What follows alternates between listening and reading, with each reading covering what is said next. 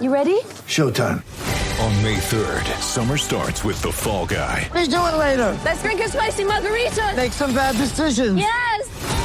Audiences are falling in love with the most entertaining film of the year. Fall guy. Fall guy. Fall guy. That's what the poster said. See Ryan Gosling and Emily Blunt in the movie critics say exists to make you happy. Trying to make it out? Nope. Because I don't either. It's not what I'm into right now. What are you into? Talking. Yeah.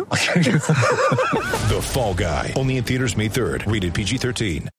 Do you want a sports bet, but you can't find a legal way to do so?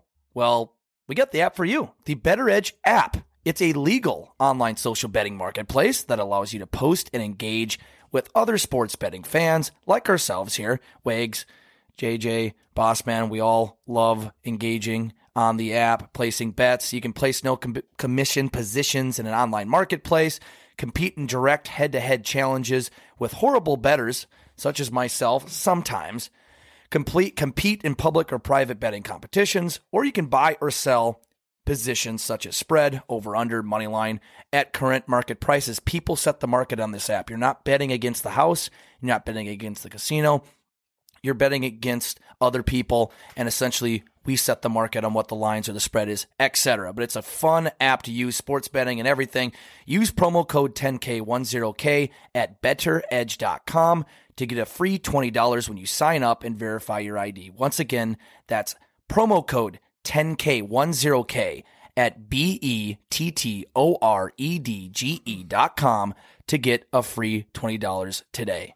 On today's episode of It's a Bit, we're joined by Michael Russo in person, in the flesh, NHL and Minnesota writer for The Athletic. He contributes to obviously like the NHL Network, Bally Sports, K Fan. He's all over the place. He's he is the source for the Wild. So we have Michael Russo in person. We also give our bits of the week as always and end the show by ranking our favorite movies based on their soundtracks alone. Really specific ranking today, but all of that and more on It's a Bit. This is the It's Bits podcast presented by 10,000 Takes. burgeoning empire called 10,000 Takes. This is the It's a Bit podcast featuring Boss Man, Wags, and journalist Jake. Journalist Jake's a bitch, motherfucker. Hey, you know those guys that do 10,000 takes? They do some funny bits, right? They're good. They're funny dudes. Yeah. 10,000 takes. You're hanging with the number one podcast in the Twin Cities. It's a bit with 10,000 takes. Last name ever, first name greatest. Ladies and gentlemen, welcome back to another episode of It's a Bit, presented by 10,000 Takes. My name is Bossman, joined by Wags, journalist Jake, producer Cam, and hockey is back. Let's give a round of applause. Kind of. Preseason counts. Kind of. It's- we missed it. It's nice to be it's, back. It's nice to at least seeing scores and seeing it upcoming in events and everything like that. oh, it's a good time. And and the Vikings won. Oh my oh, gosh. Hell yeah. They came Yeah. back from It two doesn't, it doesn't feel like a win. No, it doesn't. I mean, we came back from two 10 point deficits like twice in the game. They I don't think they've I think they've only done that once in their team's history. Yeah. 1979. or At something. least, at least you didn't fucking tie. You know, I, I, I, I, Yeah. get, I get that an ugly win like that doesn't feel great, but a tie is worse than losing. So having a 1 1 and 1 record Yeah. like the Colts have. Yeah, And it- well, I like mean, everyone's like, "Oh, you beat the Chiefs." I'm like, "Yeah, but we tied the Texans. Not, not, not So, over that yet." At this point we're just 0 and 1. I'm Those I- cancel yeah, out. I, I, th- I still think we're not going to win a game this whole year, basically, based on that.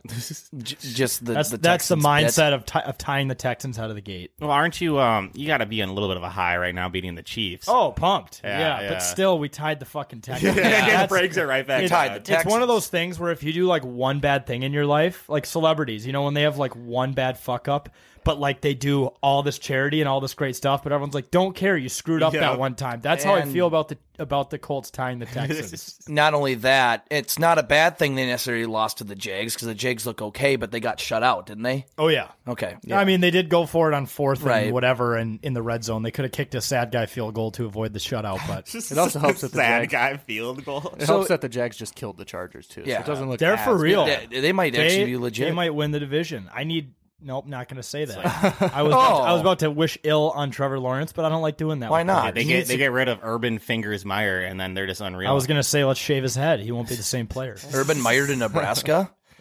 Confirmed. Hey, you know what? Urban Meyer Yes. proved himself to be yes, a good please. college coach. He has, Yeah. and he time also and time does, again. He does well at college bars. He does. Chasing, chasing tail. There, there definitely is probably less good-looking women at Nebraska than Florida. So True, that might less be of a a good spot for distraction. 'em. I don't know. I feel like Lincoln probably has some some talent. Okay. Jesus. I mean, if there is going to be talent, it'll probably be in Lincoln. yeah, rather but than anywhere outside of else that, in yeah. Nebraska. Yeah. No, outside of that, but Urban Meyer shows up for a campus visit. Where's the local watering hole? All right, let's dial that back. Chill. wait, why are we meet, why are we meeting at the stadium? Can't we have a, a chat at the bar? No, yeah, no, no. specifically like the bar that the students go to. I gotta feel, I gotta know what it feels like to be a student. So I need to go where the students go, Yeah. specifically on the weekends. Yo, is he still married? Oh yeah, He, Somehow. they never Oh, yeah. divorced. Yeah, no, he had his hand over his crotch when that girl was approaching him. So Well, his was- other wasn't his other hand in a girl's ass. I don't know. Yes. Maybe But his hand was over his crotch to protect his marriage. It could be the loophole. strange. It, it doesn't count if the hand's over the crotch. It's a new Correct. rule. it's yes. blocking it.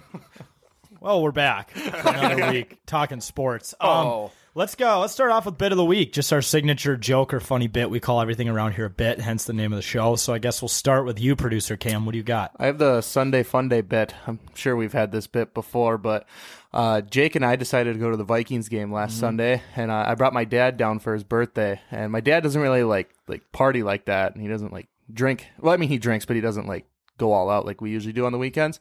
So we were down like drinking hard by like 8 a.m. And we just like sent it. Like there was a time like in the middle of the game where we're like, dude, I don't know if I'm gonna make it through this whole game. Like I might like black out right here.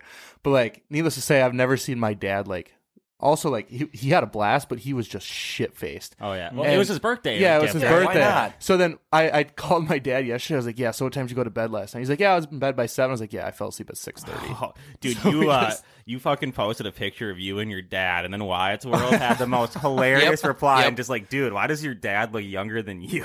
yeah, that was hilarious. You had. I was gonna say you had kind of a brutal weekend on Twitter. Didn't someone say something to you on Saturday on Twitter as well? I don't remember Something about fetal alcohol syndrome or something. no, that was Donnie.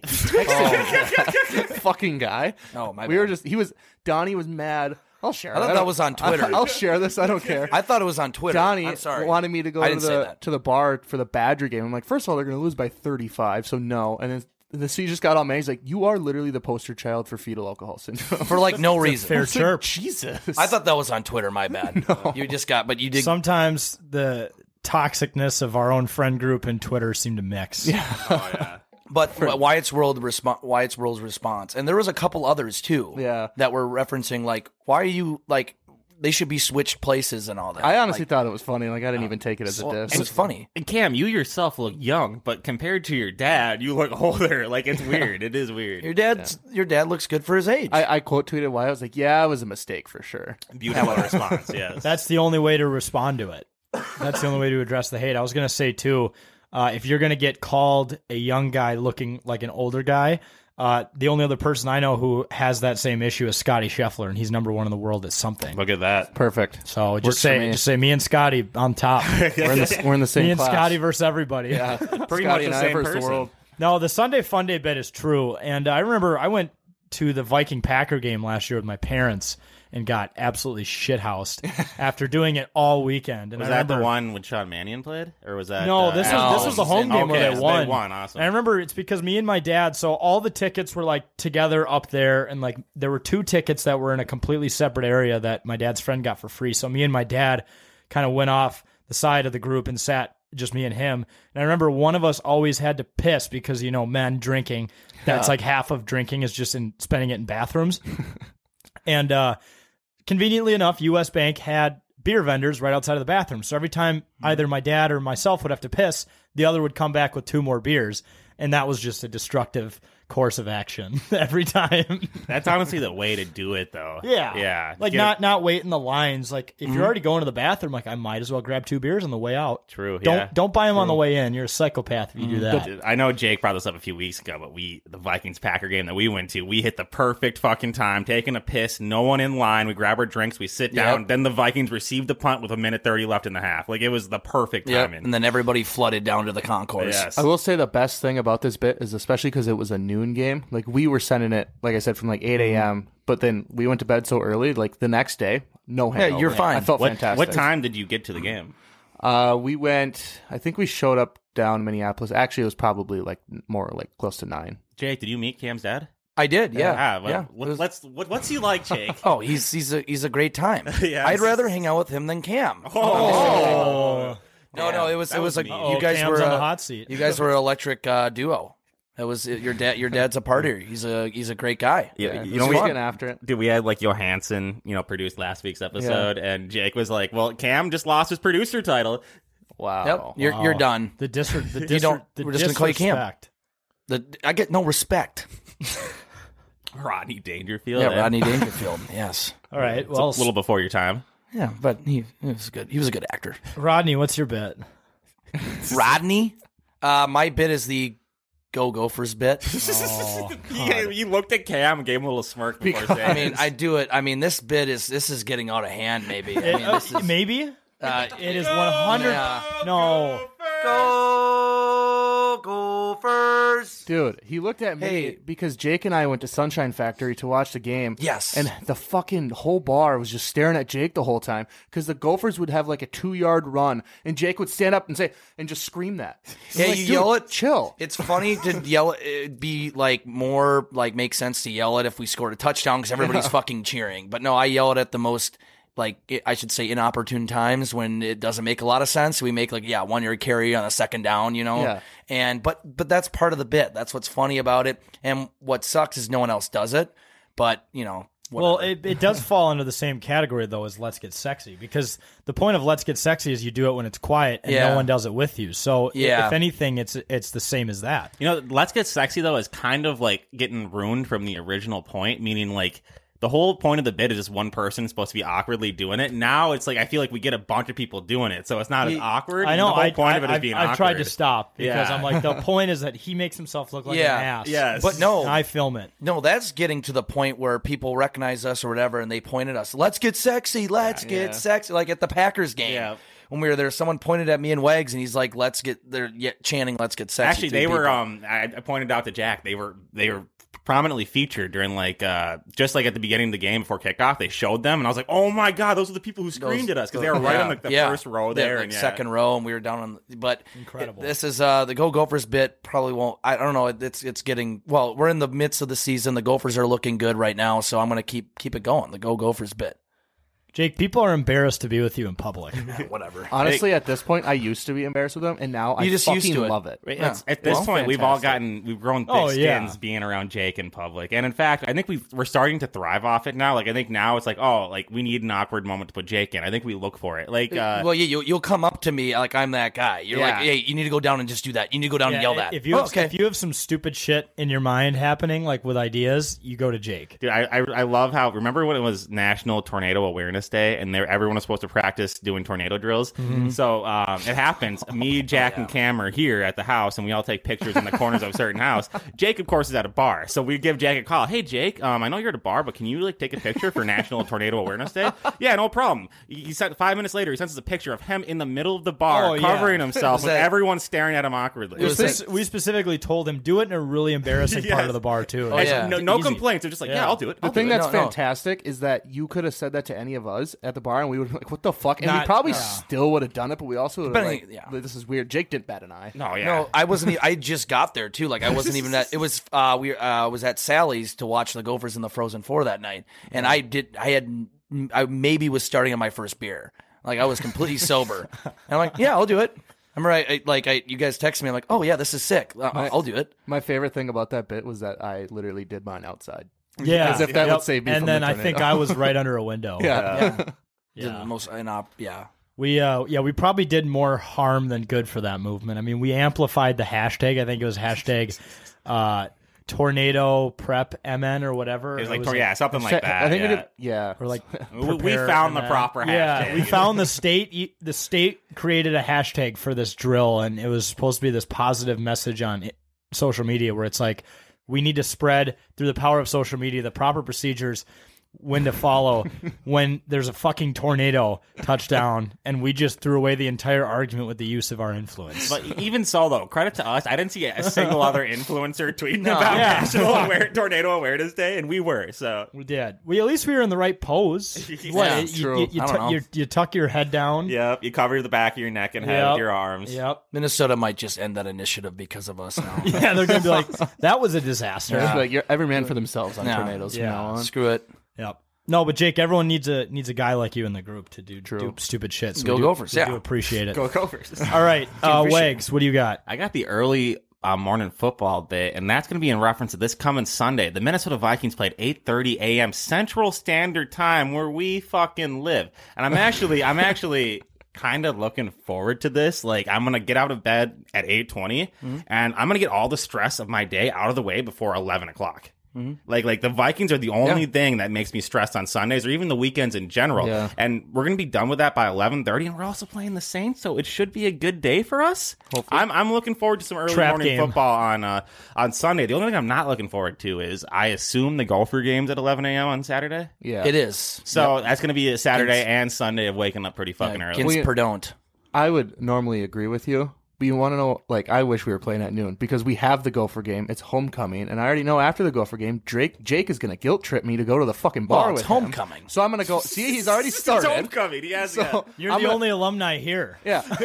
you're the And only Cam- one. You're the only one coming like, home. like, meet me at the Inver Hills homecoming. But but but but, but Cam's the guy at guilt trip, and it works. yeah, so I'll be at the bar with him till close, and then I'll have to wake up at fucking eight to watch. Yeah, the whatever. Vikings. See, F1 guys like me are fist pumping this because I'm already going to be up He's for that. We got we got Singapore at 8 a.m. They always say it like that. They don't say Singapore. They say So Singapore. it actually starts at 8 a.m. Central. Every most F, F1 races start at 8 a.m. This one actually might start at seven. But either way, main floor of the 10K house, we got dual TVs. I'll have F1 on one, NFL on the other, and I'll be the happiest guy at eight in the morning. Hell yeah. I do have a question for you. Remember how we streamed on one of the upstairs TVs from my phone, and even when I turned my phone off, it just still had access to that channel. Did Yep. that did that stay there the rest of the night? Yep, we and had it worked. We we actually debated. So yeah, Wags. Uh, for those who are technologically not advanced, I apologize, but Wags casted from his phone his YouTube TV account to our smart TV. Essentially, it went from the broadcast for Fox went from his phone to the TV, so we could watch the Fox broadcast because obviously we don't have cable here. Why would we? and uh, and he like left. And it, it stayed on the TV. We actually considered making the TV on the right side the permanent Fox TV. oh, and just never turning it off.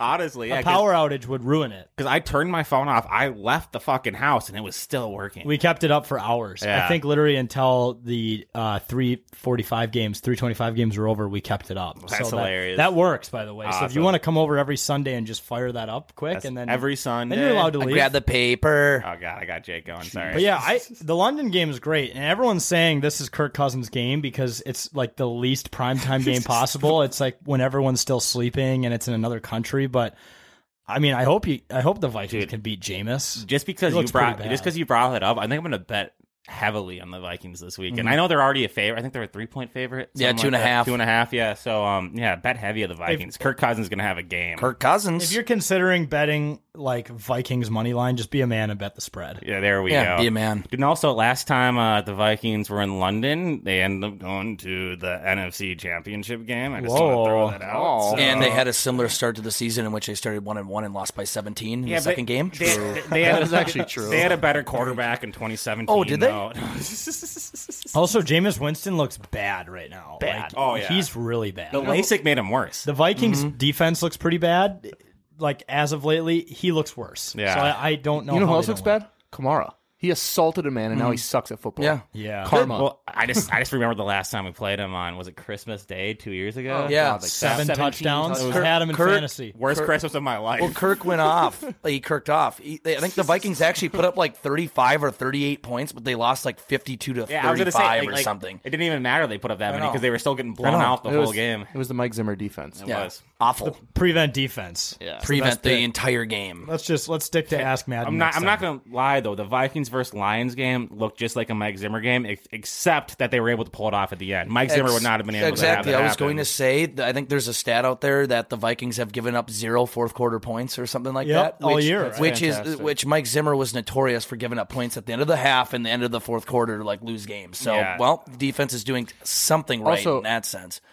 Real quick, speaking of defense, throw it back to the Gophers quick. I saw a stat after the Michigan State game. Granted, we played two like or three teams that like really suck. Yeah. We are averaging like we give up an average of six points per game. Yeah, It's Aren't- insane. Unbelievable. Aren't we like the like number three offense in the nation and the number two defense in the nation like right that. now? Yeah, That's we are very crazy. There, there was a really good quote about the Gophers that Michigan State's coach had, where it's like, if you have a weakness, this team is going to find it and they are going to hammer it until you are in the ground. Yeah. Yeah. Mel Tucker And- is their coach. He literally said in the press conference something along these like, "I'm a fucking horrible coach." he said something like that. He said this is going to be the hardest opponent we'll play all year. Yeah. Said about the Gophers Well, this week. you know, uh, Joel Klatt, he's like a Fox Sports college guy. He is like way too high on the Gophers. That scares me because then it gets my hopes up. But he's like, I, I, I see the Gophers being 12 and 0, 11 and 1, going to the Big Ten oh, championship can't game. say And that, I'm like, dude, and I'm like, dude, first off, you can't So- say that as a Minnesota. Well, like, let- let's say if they go 12 and 0 or whatever, and they go to the Big Ten championship game and they win, like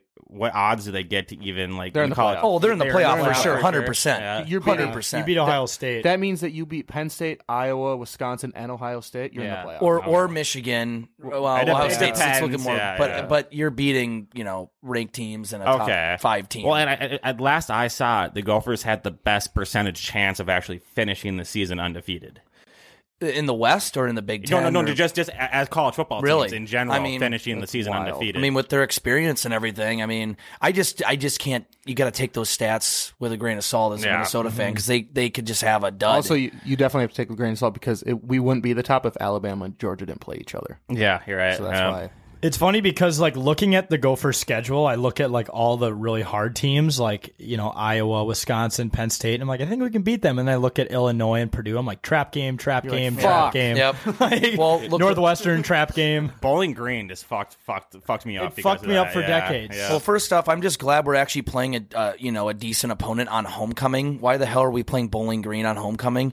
And two, we, yeah, we did lose to them last year on homecoming. So That was supposed to be a financial slam Yeah. dunk where it's like we're going to pay a shitload of money to win so everyone can be happy on homecoming, and it completely backfired. But it's a new year. We're putting that in the past. All right, Wags, what do you got for your bit? I already gave my Yeah. bit.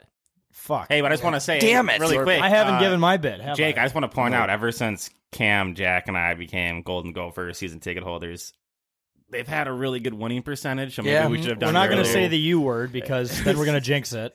On No, yeah, no, no, where no, were no, you no, with no. Tim Brewster?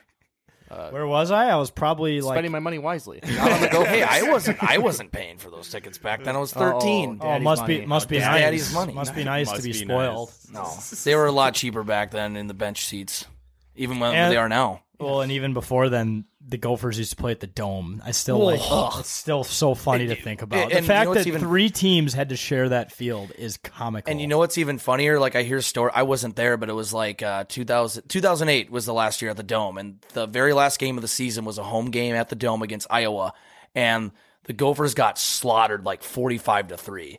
And I've heard stories of people being there and shit, and just like the Iowa fans traveled well for whatever fucking reason. Uh, well, they always do.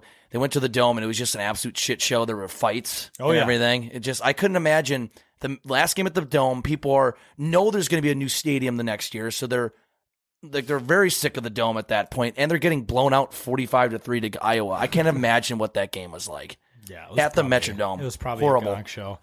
All right. Well, uh, this transitions us well into uh, the Michael Russo interview, but my bit is uh, the betrayal bit. We've been betrayed by a dear friend who we will talk about with Russo. But uh, my favorite NHL player, Marc Andre Fleury, current goalie for the Minnesota Wild, during NHL Media Day a few days ago, said that Celine Dion is his favorite artist, which makes sense because the whole French Canadian thing. That people were like trying to say that to me. I'm like, I understand that. I'm still upset about it. It's disgusting. The backstory, for those who don't know, is that Celine Dion's legal team had our Twitter account shut down during a very crucial period in our growth in 2021 for a good like seven months. Yeah. We would have had a million followers on Twitter if it wasn't for Celine I, Dion. yeah, we wouldn't have day jobs anymore. We'd be multimillionaires. Damn it. I'd probably, Yeah. I'd probably have a girlfriend by now if it weren't for Celine Dion. Like she has ruined. She's ruined my life already. I'd have a wife and three kids by now. I know. if Celine Dion. I'd be so fucking Damn rich, it. rich by now if we had the Twitter account for the that additional six months. But you know, it, it's one of those things. Like I said in the in the reaction video, I'm not mad. I'm just disappointed. I I understand it, but it's also like I can't see any reason behind why someone would like that woman. No, even her bangers aren't even bangers. No, Uh, except for the my heart will go on. okay, but that's that's only no no no. But, but, but we still use i- it. i- if that song alone was playing, it wouldn't be a banger. But when you put the visual aspect of an amazing play Yeah. happening, that's when it becomes a banger. Yeah. So by the way, the way people are always asking, like when we post the Titanic videos, they're like, "You guys gonna get taken down again?" No, we're not.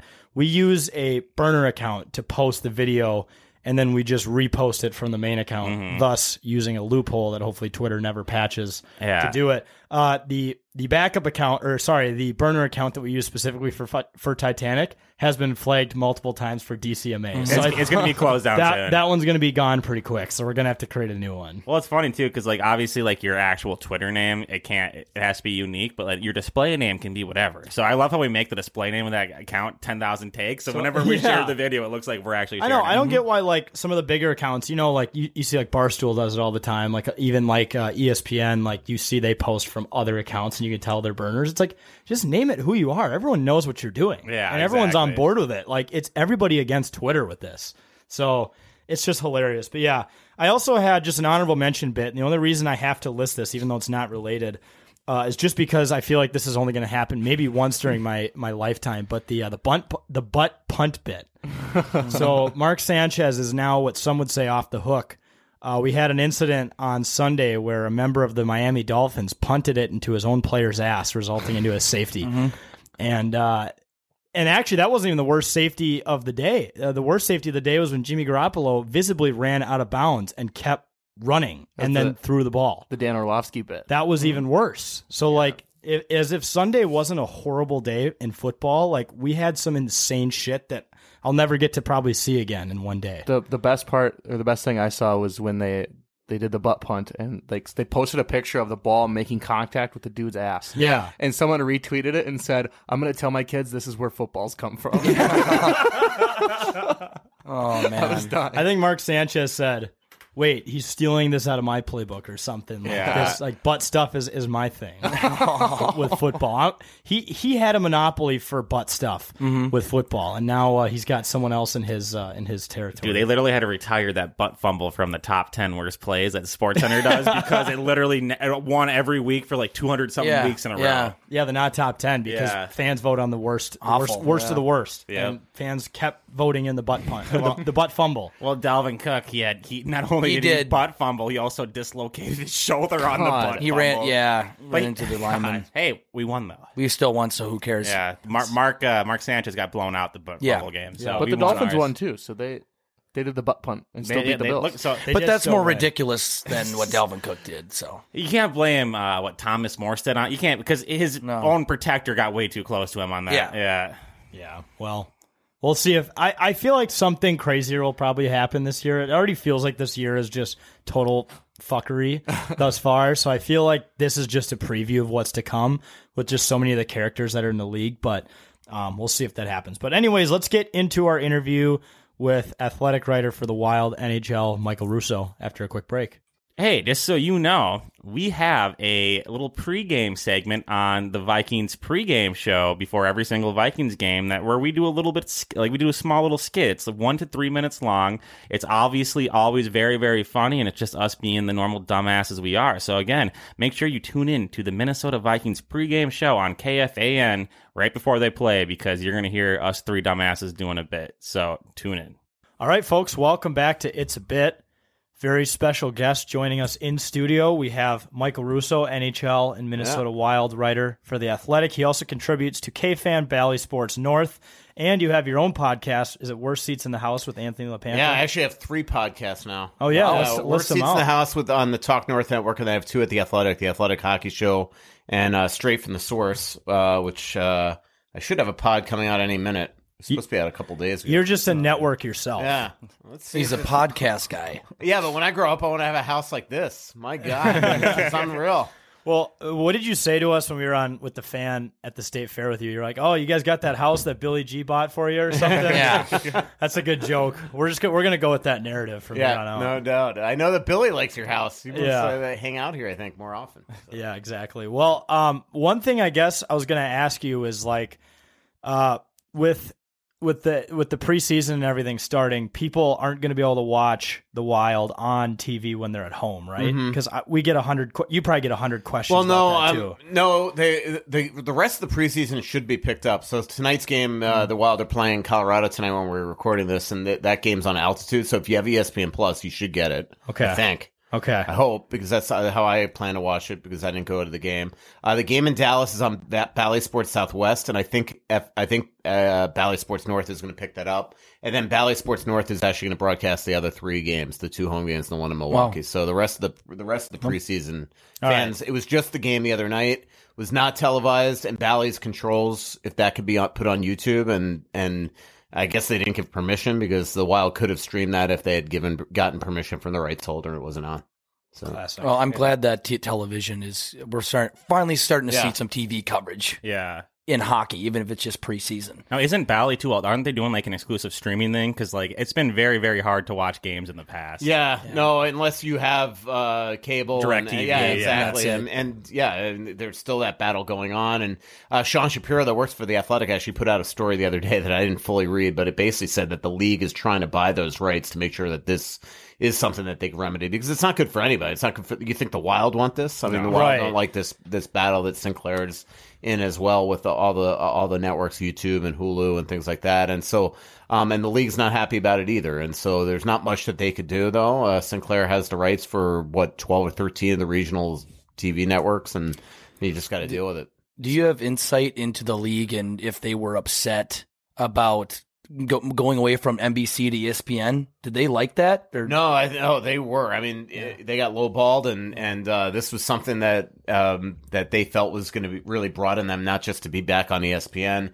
Where you know when they left ESPN years and years ago, it really felt like suddenly the league wasn't relevant. You know, you couldn't go into, a, especially at the very beginning when they went to like they were on the Outdoor Life Network, then it mm-hmm. became Ver- Versus, and you go into a sports bar and and you wouldn't even find the channels on there. Mm-hmm. I'd go into hotels on the road and you and you couldn't find it. I still go into hotels on the road sometimes and you don't they don't have NBC Sports Network. So just being back on ESPN, I mm-hmm. think helps.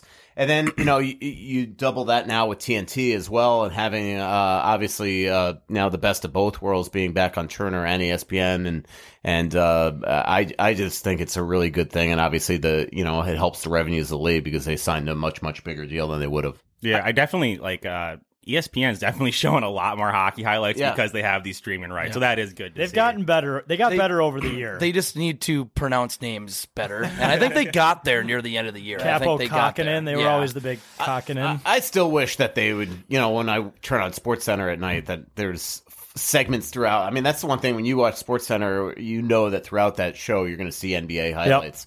The fact that they got to, you know, jam a night's worth of hockey into basically two clips, I think is still unconscionable. And I think the league uh, wants uh, uh, ESPN to really ramp things up there and, and give them more relevance uh, on that network. And I know that that.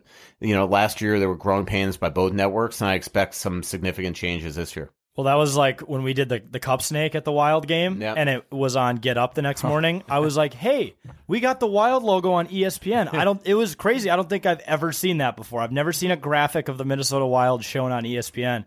And if the fans have to be the ones to make it happen, then So here we it. are. yeah. Yeah. Yeah, I, uh, I, like, like to me, it, uh, it's ridiculous. Like, Yeah. uh, you know, I, I don't even turn it on, and uh, I, I think that they have to do a better job of just really selling the sport that they're spending millions and millions of dollars putting on their network. So, Well, in college hockey Yeah. too, like watching the college hockey tournament has been a joke the last two Oh, years. yeah. Try, you go, yeah. Once again, you go to try, you try to go to a bar, and you're like, "Yeah, do you have E ESPNU?" They're like, "No." Like, yeah. do you have ESPN Plus? I don't know what that is. It's like, okay, well, I guess I'll try to find it on my phone. They didn't Yeah. even put it on ESPN too, did they? It was No. literally yeah, that's ridiculous. well, that, that I remember that in the last year, and the like, I, I would. You know, I figure, hey, I'm a subscriber to ESPN Plus. I'm going to be watch, be able to watch the college tournament, and you, then next thing you know, you can't get it. Yeah. it was insane. Such a joke. Yeah, no, it is ridiculous. So, Yeah. But yeah, it's it's uh, well, what was the what was the ordeal with they were playing Masters? They had a highlights of the Masters that they're like, we're gonna play that on ESPN two over a Frozen Four game Yeah. or something. Mhm. And I was like, okay, come on. The Masters were like two weeks away. yeah, it's like, come on, like I, uh, so that that's And back- frustrating. Back, in the day when they were originally on ESPN, I thought ESPN did a really good job. I mean, you know, you had first of all you had proponents, uh, and they're still there. You know, John Buccigross, Linda Cohn. Mm-hmm. Um, you know, uh, when Ray Ferraro and John Buccigross did NHL Tonight, it was outstanding Yes. show. Bill Pidto. Um, and I really thought that uh, we were going to sort of see that back, and so far it hasn't come to fruition. And so hopefully it, they'll they'll just do a better job. And um, and TNT, it'll be interesting to see the changes that they make this year. Uh, you know, the league I think doesn't you know the the sort of the the panel, which I find very very entertaining with with Biz Nasty and and Rick Tocchet and and obviously uh, Anson and. Uh, and- But I mean, Liam McHugh to me is one of the biggest pros in the world. You know, I I actually find it extremely entertaining, and but I think that you know, the, and they get their their cues from obviously how successful the NBA is and their show. And I think the league doesn't exactly love it. Like I don't think that they loved Biz Nasty getting his head shaved in the Yeah. playoffs last year because they want everything on the product on the ice and Yeah. not like all the stuff on the side. And I do think that that's going to be the happy medium. Like I think it's great. You know, I Yeah. I, I love that. To me, it sells the sport. My mom texted me, "Is like, why is Biznat? You know, why is Paul Biznat? Yeah. you know, bald right now?" And here, my mom's not paying attention, but she saw that, and and that Mm-hmm. actually to me sells the sport. And so hopefully the league office that sometimes gets ticked with stuff like that, Right. Will now come around, and it'll be interesting if there's going to be changes to that. Well, to like- the way they do things. like Biz can be funny like that, but he also knows what he's talking about. Yeah. Like, he he can he can s- Yeah. snap a finger and he's he's dialed in on analysis. Like I thought I Yeah. thought TNT really to me was very entertaining last year. Like, Yeah. like first of all, you to, to me the second you hire Liam McHugh, you know that it's going to be really well run. That guy is such a pro. Mm-hmm. And then you add, you know, to, I thought Rick Tocchet was awesome. I I would much much much rather see him behind a bench because the game's better with him in it. But Mm-hmm. him being on TV, I thought the chemistry that he had with Paul was outstanding as well. And then you add Wayne Gretzky in there as well, and and Anson, um, you know, who I respected. Uh, Yeah. a Have you lot got- more. Uh,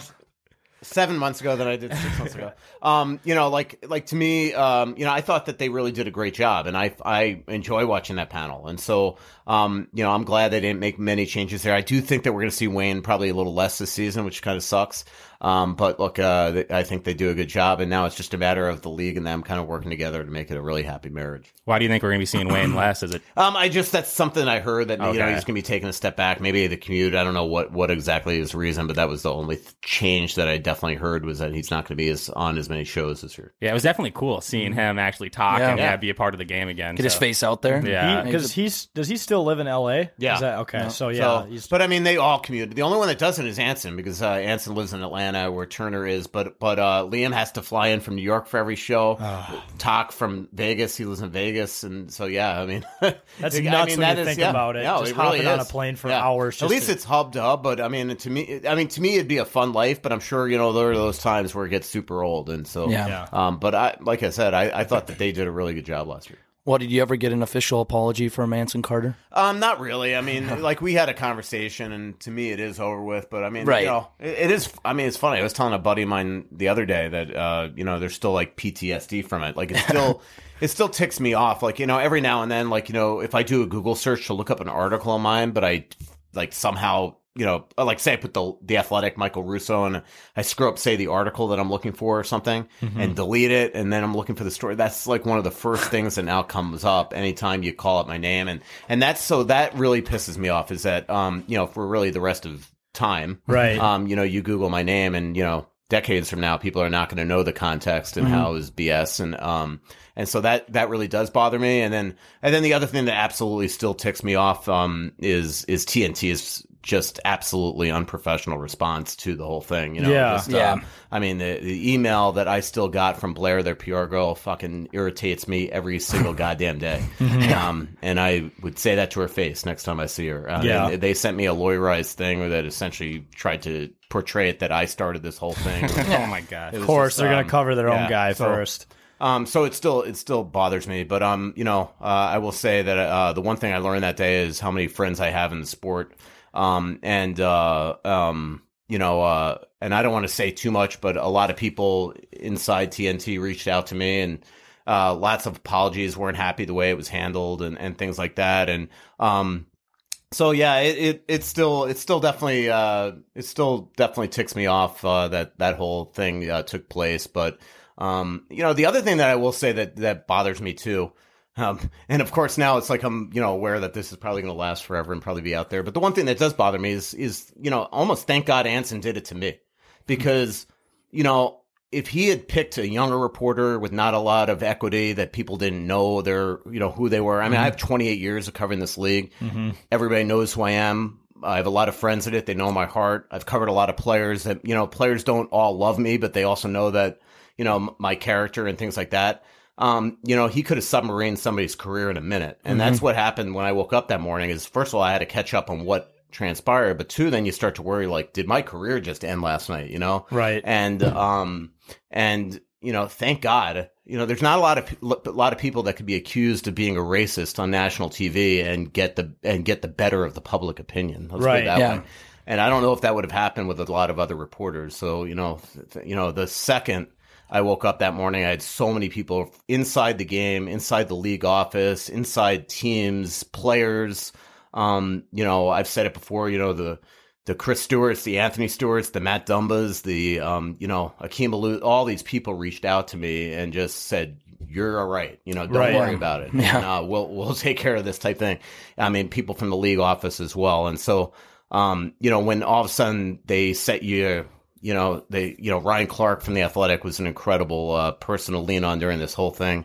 And when all those uh, people reach out to you and sort of let you know that your life didn't just end, it, it definitely made what was an unbelievably stressful uh, day and couple weeks um, much easier. I was going to ask, just how much harder did that make your day to day job as the situation was going on? Like, were you having issues sleeping? And Uh, yeah, no, Yeah. I mean, I honestly, I, for weeks, um, you know, it really, really, I mean, and you know, it really uh, was when, like, when I'm, I, I'm not even saying the whole PTSD flippantly. It still really uh, affects me still to this point because it just, you know, wakes wakes me up on how Mhm. one careful. I mean, even from Anson's persp- from my perspective with Anson, like, you know. I, is not understanding how my tweets might be construed by him, Mhm. and so like it definitely woke, woke me up from that perspective. So I don't I don't think that that was in disingenuous on his whole reaction on how he you know portrayed the way that I put those tweets when I didn't look at it the way that he was.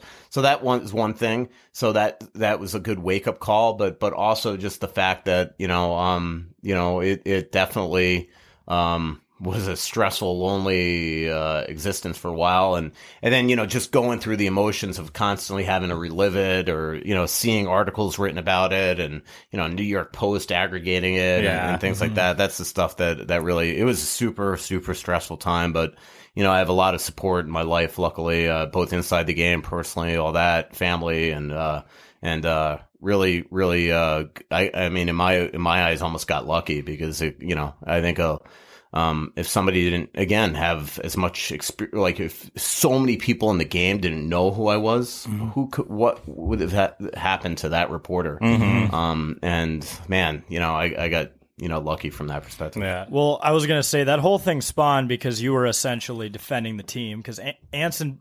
It started because Anson said like the have no wild, the wild have no depth, and you basically said if you watch them, you would know that they have depth. And then so you were defending the team. Yeah, and it, and it, look, I'm not, it's not my job to defend the team. I was just sort of just saying, hey, the guys that you said that um, the re- they sucked in the Winter Right.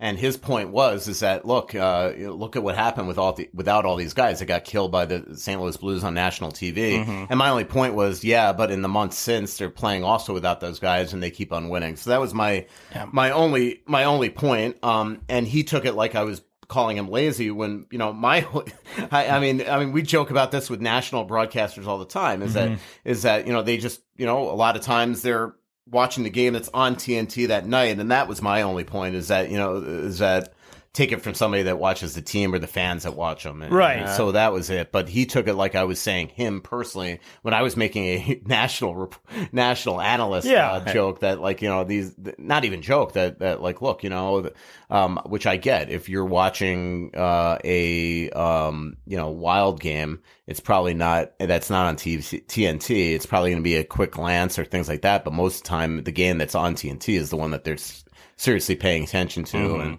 and Yeah. now remember at that point, the Winter Classic was the only game on TNT that year. Did you did you feel the support from the fan base when that whole I mean, thing man, happened? You know, 'Cause- like I still don't know what it is about this market that made them uh, treat me the way that they do. I mean, it, it's unbelievable.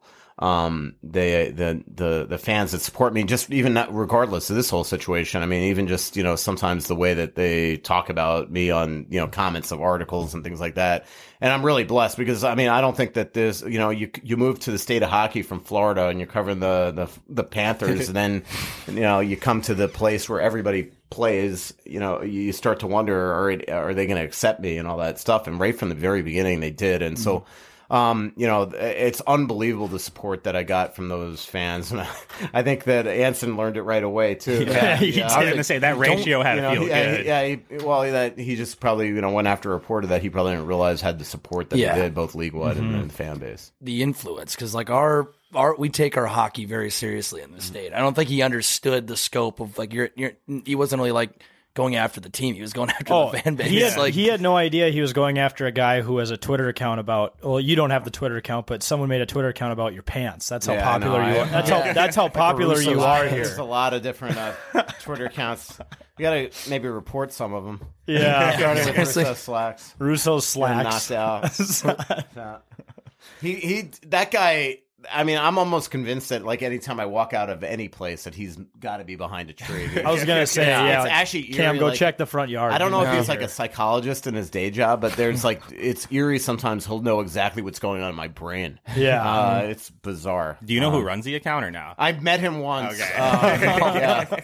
um, it's actually a really funny story. So when he first popped up and he was like taking, all right. So when he first popped up, say nine, ten years ago, whenever that his account started, um, you know, it very clearly became like he was taking pictures that were only on my Facebook.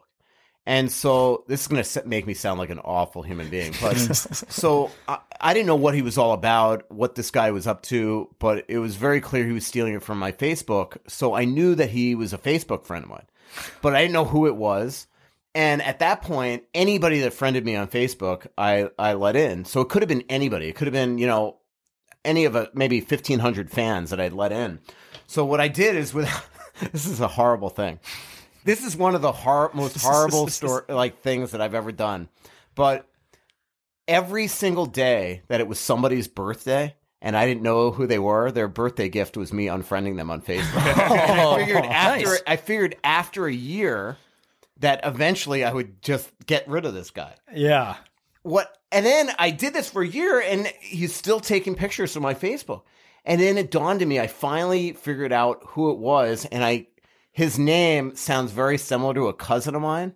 And I didn't get rid of him on his birthday because I thought he was my cousin. Oh, Okay. he So, uh, slipped, he after- slipped through the after cut. under unfriending probably fifteen hundred Wild fans and making them probably feel like what a jackass this guy is. Um, and he did it on my birthday. Uh, uh, after doing that, after unfriending all these people, I didn't even get rid of the guy that I did this whole thing for for uh, this entire exercise for an entire year. So He flew under the um, radar. Yeah. But he is uh, harmless. He's uh, I've met him once or twice. He, He's I think harmless. yeah, um, and uh, he's he is very funny, and uh, and I mean it is he he he definitely knows how to get under my skin too. He's he, it's like crazy. Like if I haven't written a while, he'll like put some gif up, and he knows it's going to bother me. Yeah. so yeah, it's uh, he's a funny guy.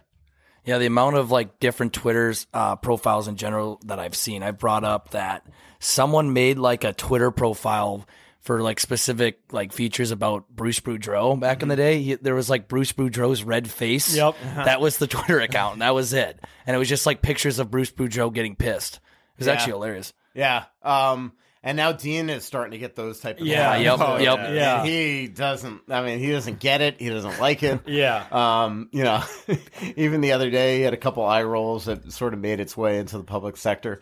Um, but you know, you know, Twitter. I mean, it's a dangerous place, but it could be a it's It's- a, it's a cursing and a blessing. It's a war zone. I war. yeah, I've I've always wondered what Dean's thoughts are on just the internet in general. Mhm. I feel like he's just not a big internet guy. No, he kind of more not. old school dude. Well, and something that Dean does too is he really reacts to almost everything that happens in a wild game. So I think he's the most memeable coach in all of the easily. NHL. Yep. I love my favorite ones are when he says "fuck" and then someone puts "darn" on the Yeah.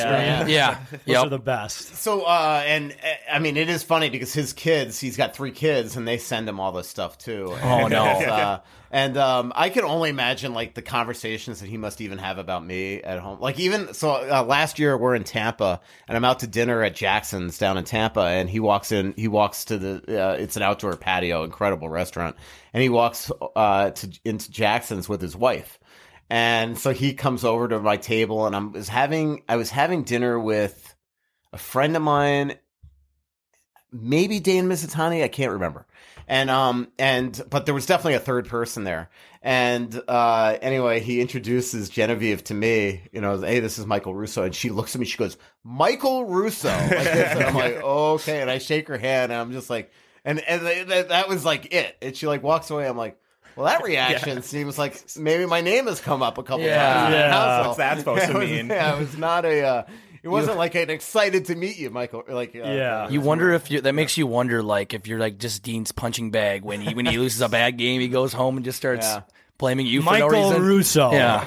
I know during the pandemic, during the Zoom, I graded on him pretty good. After the whole Parise back and forth that he and I had in Vegas, where the Zoom conveniently cut off, I heard that behind the scenes, he basically, like, you know, definitely would would have loved to have come up to the press box to have a conversation. with me. Yeah. So, well, the uh, whole, even like older coaches and Zoom in general was just a really rough well, even era. the Like, players. I like, do you remember like uh, uh, Zimmer would always get pissed. The headphones aren't working. like he'd be he's yelling at his live. assistants. Yeah. Well, and same thing. I mean, that, yeah, uh, the wild all the time. You know, it would be muted, and he'd be talking. We'd have to like, Dean, you're muted, and he'd be like, He doesn't know how to do it. Yeah. So, um, but it's been. I will say, when look, when Dean took over, um, I think there was a worry on his part that I was going to treat him fairly because obviously he's really, really, really close friends with Paul Fenton, and I was not tight with Paul, and and maybe played a role in a lot of the coverage that, that led to his departure. And so when he took over for Bruce and he knew how tight I was with Bruce, you know, he and I had a conversation where he basically like said to me, are you going to be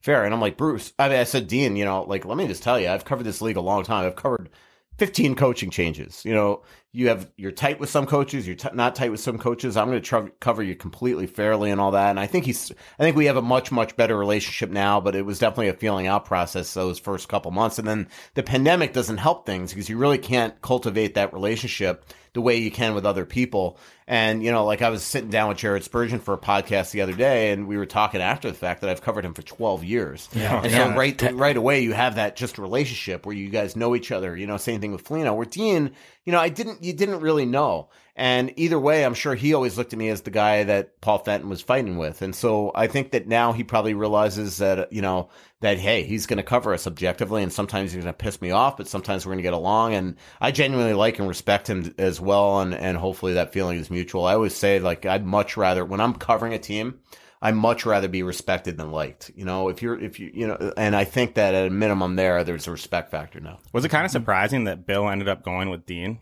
Um, yeah, it, it really surprised me because you know there were a lot of conversations inside with the organization with sources that Dean would not be the guy that would eventually take over just because it felt like he was always going to be Paul's you know Guy, yeah. handpicked guy.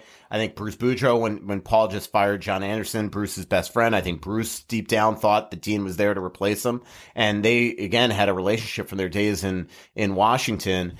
And um, you know, I think that that De- that Bruce probably didn't feel uh, that that you know, I think he felt like now I have to look over my shoulder, and it probably uh, did affect their relationship. Um, but I, I really thought that that um, you know they would have a full coaching search, but obviously, um, you know, there's a respect factor there between Guerin and Dean, and um, and he took over, and I think he's done a really good job, and so now it's just getting this team, like all the coaches before him, you know, over that hump into you know getting that next step, and and trying to uh, you know figure out a way to get this team to not lose in the first round every single year.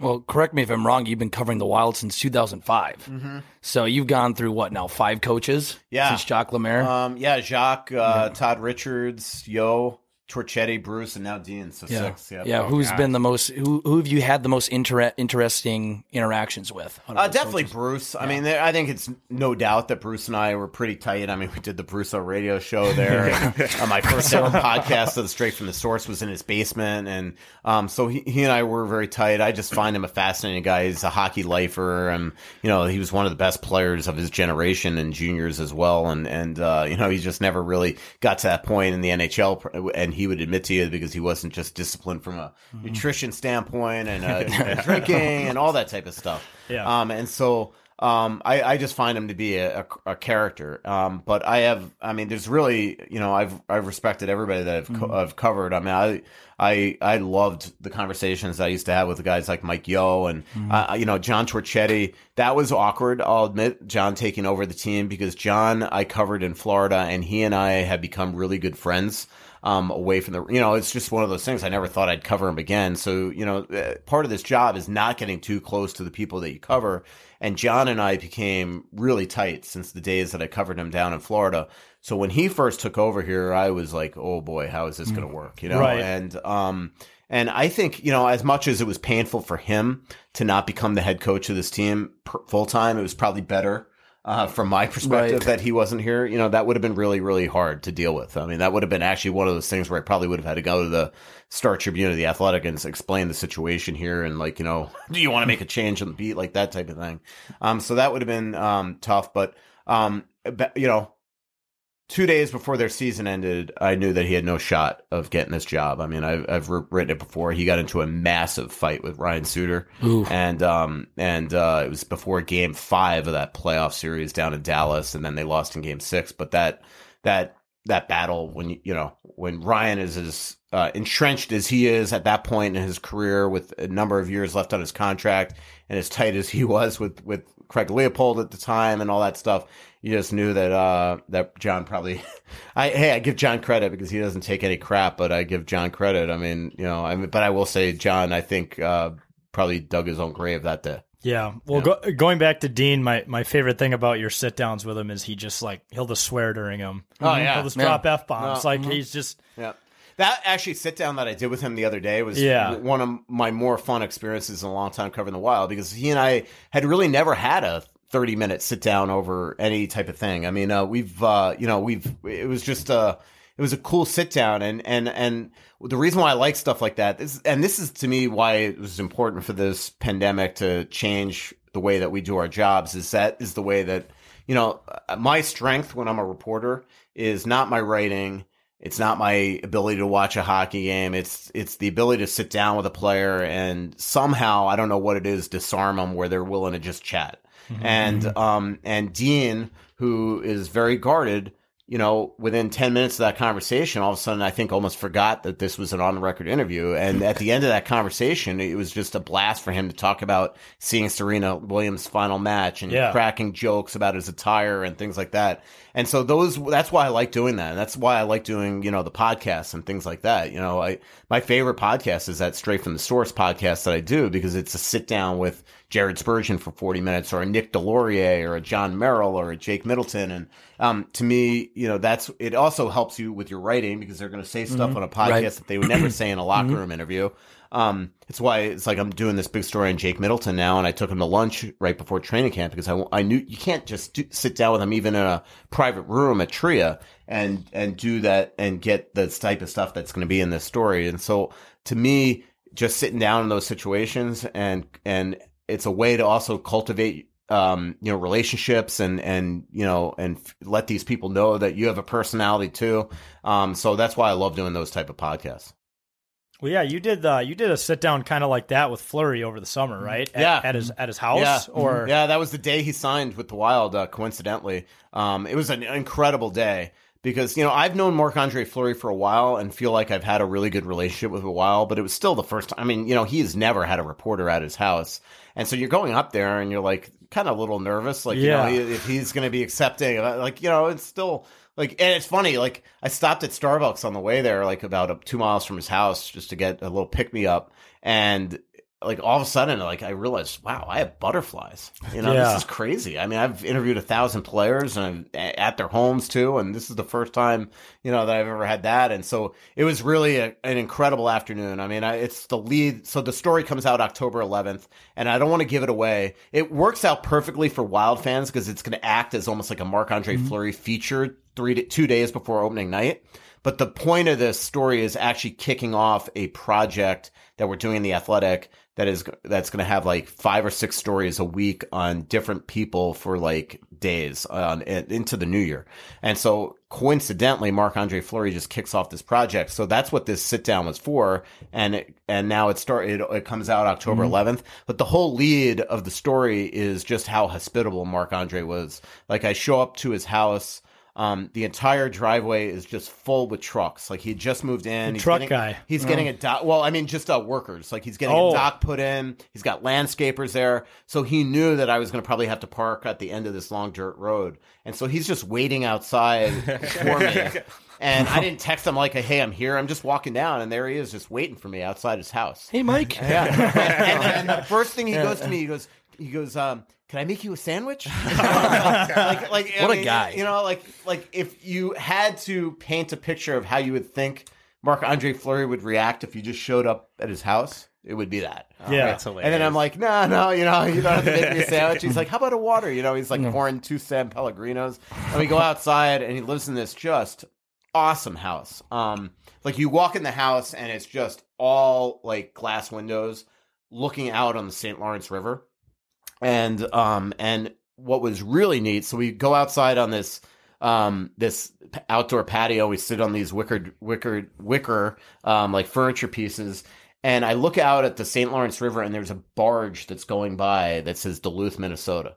Oh wow. And I'm like, uh, and he and I just start talking about like how amazing is it that we're here, eh, you know, 40 miles southwest of Montreal right now, and we know that that barge has you know, navigated through Lake Superior down to Lake Michigan or Erie to Huron, and and here it is, probably days later after it left, you know, basically your home state where you're playing hockey. Or we hope in about five hours they're going to resign and play hockey, and uh, you know, and it was just an awesome day. So anyway, so we do this like probably forty five minute interview. It is a really sweet story about talking about his family and his upbringing and his mom and his dad. His dad, his dad, uh, who he sadly lost uh, three years ago. His dad didn't have an eye, and he was telling he he lost his eye playing hockey as a kid. Oh, jeez. And he's uh, right eye, I should say. And um, he um, and he uh, was telling me all these like funny stories about his dad and having a sense of humor. And he used to play right wing so he could see with his left eye. Four checkers coming on to clobber him, and you know stuff like that. And really cool stories about his mom and his sister, who he's very very close with. Um, and so and then he gave me uh, one of the story. One of the questions I just go to him. I go I'm like, let me ask you, what mementos does Marc Andre Fleury have? It was Mark Lazerus. I go to Mark. Like, he was the last person I saw when I left the media hotel. Um, the Athletic. We had like a ho- we took over an entire hotel in Montreal, and we had like eighty people there. And um, Laz, I see him in the lobby, and I said, "Hey, I'm going to Marc Andre Fleury's house. What's one question you would ask him?" He goes, "I want to know what mementos Marc Andre Fleury has." So I ask him this question, and his eyes light up, and he's like, "I'll take you on a tour of my house." And uh, you know, after we're done with the interview, and we go in, and he brings me downstairs, and he's got every pad he's ever played with. He's got all his Jeez. masks. He's got a Patrick Roy mask. He's got a um a, a Marty Brodeur mask. He had another really special mask that I cannot remember off the top of my head that you know that he had as almost like a collectible. His all these incredible graphic portraits of him playing, um, you know, and it, uh, newspaper clippings that his dad used to cut out of of articles. And he's like going through this, and he's getting like sentimental. And it was really interesting because like then we start talking about free agency because you know like he is literally uh, has to make a decision basically that day for Chuck for for for Bill Guerin. And we're talking about his his opportunities, and I knew he didn't tell me, but I knew leaving there that he that he either wanted to go to Colorado or Minnesota. And as I'm driving back um, into town, um, we're about to do a uh, a the Wild extend. They extended Jake Middleton the day before, and we're about to do a conference call with Middleton and Guerin. And as I'm logging into this uh, thing, as I'm driving back into Montreal, it comes out that Colorado traded for uh, Georgiev. And so right away, I just I called my editor before this conference call. I said, "Hey, just get your radar up. I have a feeling this, that Fleury is going to resign with the Wild today, and so this could now because it was the night of the draft too that all this and we had all this stuff going on. So if Fleury resigns, they have two draft picks, all this other stuff. I said just let you know that there might be major news coming if if Fleury comes back there. And then it turned out to be really major news because then I witnessed Cam Talbot's agent losing it on Bill Guerin, and so right away you knew that there was a bigger story going. And so you know, I always tell people like half this job uh, as being a reporter is just sort of reporter instincts, keeping your eyes and ears and open. And you know, everybody always thinks that when you break a story that it's something leaks to something to you. A lot of this job is just knowing when things are coming and keeping your eyes open. And so when I turn this corner and I see Ian Pulver and Bill Guerin having this, you know, clearly unhappy conversation right away. Now I know there's another bigger story brewing here that has to do with Cam Talbot. And then it led to those stories the next couple days. That was also the day that, if you remember, the Kaprizov stuff came out. I mean, it was, it was a Oh, crazy couple yeah. days in, uh, in Montreal. That was a yeah, that was a crazy time in May. Mhm. And um I guess quickly going back to your conversations with Fleury, like did he talk about with you and I know this will probably be part of the interview, but like I guess his thoughts on Minnesota, like did did he love living here while he did? I know he only lived here for like a couple months, but like I think he's in a hotel too. Yeah, he was at a hotel, he's- but like Do you like the atmosphere? yeah, the does, energy? does that does that play a role in his decision of coming back? Is like just the time he did spend here and the you know the fans, the atmosphere. Yeah, I think so. I think that he well, there's respect level with Bill. Um, I think he thinks he can win here. He really loved the locker room. I think he does realize that at this point in his career too, that he, um, you know, that he, it probably would have been good for him to split time with Cam because they got along really well. Um, and now he's not, but it's still going to be, it's not going to be like, uh, you know, he's not going to start 60 games, right? Um, it's still going to be like a 50 32 thing, maybe, maybe a little less even. Um, so, but I do think that he enjoyed it here. And I think he saw it at times, uh, in that sold out arena during warm ups, those last 12 regular season games that he was here when he's on the ice and he's, fans are just, you know, throwing jerseys at him, Yeah. throwing Yeah, flowers, throwing signing flowers, on the ice and, you know, Well, yeah. flowers and yeah. Um, and I think that stuff did mean a lot to him. Um, you know, it's a good place, obviously, for his his kids to be as well. Um, and again, the relationship with Bill, I think, definitely went went a long way. Um, but it's it's uh, you know, I, like it's hard for me, like because I've known him for so long. Like it's just hard for me, you know, to maybe take the reporter hat off or take the the like hockey fan hat. Like I'm just really excited to cover a guy like this, and you know, he's the type of person too that you want to be in the locker room to cover. And um, you know, I could only imagine like just be, being around him for next year or two. Um, you know, the amount of like fun stories, things that are going to happen in that locker room, and and just Marc Andre Fleury type stories because he's also just an unbelievable prankster. Like there's going to be so Oh, many. yeah. Oh yeah. There are going to be so many, you know, he's made for reporters being in the locker room. There's always just funny stuff. And, um, and I hope that he is here for two years. I mean, you know, that's the one thing that I think that maybe even Cam didn't realize because, you know, the big thing with Cam, it wasn't so much that he didn't want to split. He didn't like the Cam, the way that I understand it from team sources is that he didn't like that one, Fleury was making more money and two, that he had an extra year on his deal. But that, that extra year on a deal is kind of a fake year. It's kind of like I, I mm-hmm. used to say this about Devan Dubnyk when everybody was all upset that he that that he signed the six year deal. You know, the way that contract was structured, the Wild would have easily been able to get out of it at the end, which Bill Guerin eventually was a different GM. Um, it's the same thing here. In the new NHL, when you sign a player to a 35 year old contract, multi years, before, if he retired prematurely, you'd be stuck with that cap hit the year Mhm. after. Now, as long as you don't give him an increase in salary, if he retires, you are completely out of that cap hit. So I think that it was it worked out well for both. Mark, if it works out here, he's got this assurance that he has another year here and he doesn't have to move his family. But if he's if the team sucks, if he's not very good, he could also say, you know what, I'm going to do you a solid bill and walk away and let you move on with your life. And so, um, you know, I'm not convinced that this isn't it for for Marc Andre. You know, I hope it's not. If he has a good year, I think he'll be back for that year too. He looks watching him at practice like he'd still move and all that type of thing. But but it is that it is a type of contract that he can walk away from if he wants to retire after the season. Well, Mar- it's so- Mark's yeah. uh, sorry, Mark's going to be split in the year, obviously, with Phil, uh, Filip Gustavsson. I guess Mhm. obviously we really haven't seen him play too much. What uh, what can you tell us about him? Yeah, um, I've do, I'm working working on this giant story right now that's working on October that's going to run October 4th and it's uh last year we did I did goalie tiers where I talked to 50 league sources and uh, along with a couple other reporters Sean Shapiro and uh, Corey Pronman at the Athletic we and anonymously and we had them rank the goalies this year we decided to do tandems because really other than Vasilevskiy and Shesterkin everybody else is a tandem in the league that's Yeah. the way the league is going. And so we're doing these tandem stories, and every single person that I've talked to for this project, and I'm doing it with Joe Smith now as well. So we have four reporters working on it. Uh, say the dozen people, 15 people that I've talked to, everybody has said the exact same thing. Like, I love Fleury. I want to give him a two in our, in our rankings for the tiers. But Gustavsson, we have no idea. He hasn't become an NHL, you know, established NHL player yet. I want to see him better, all that type of thing. And so it sort of drags the wild number down to where the average is around 275 now for the tandem of uh, Fleury and, and, um, and which I'm giving it away, but it- for the tandem of Fleury and Gustavsson, which would put him in the top 15 of our goalie tiers.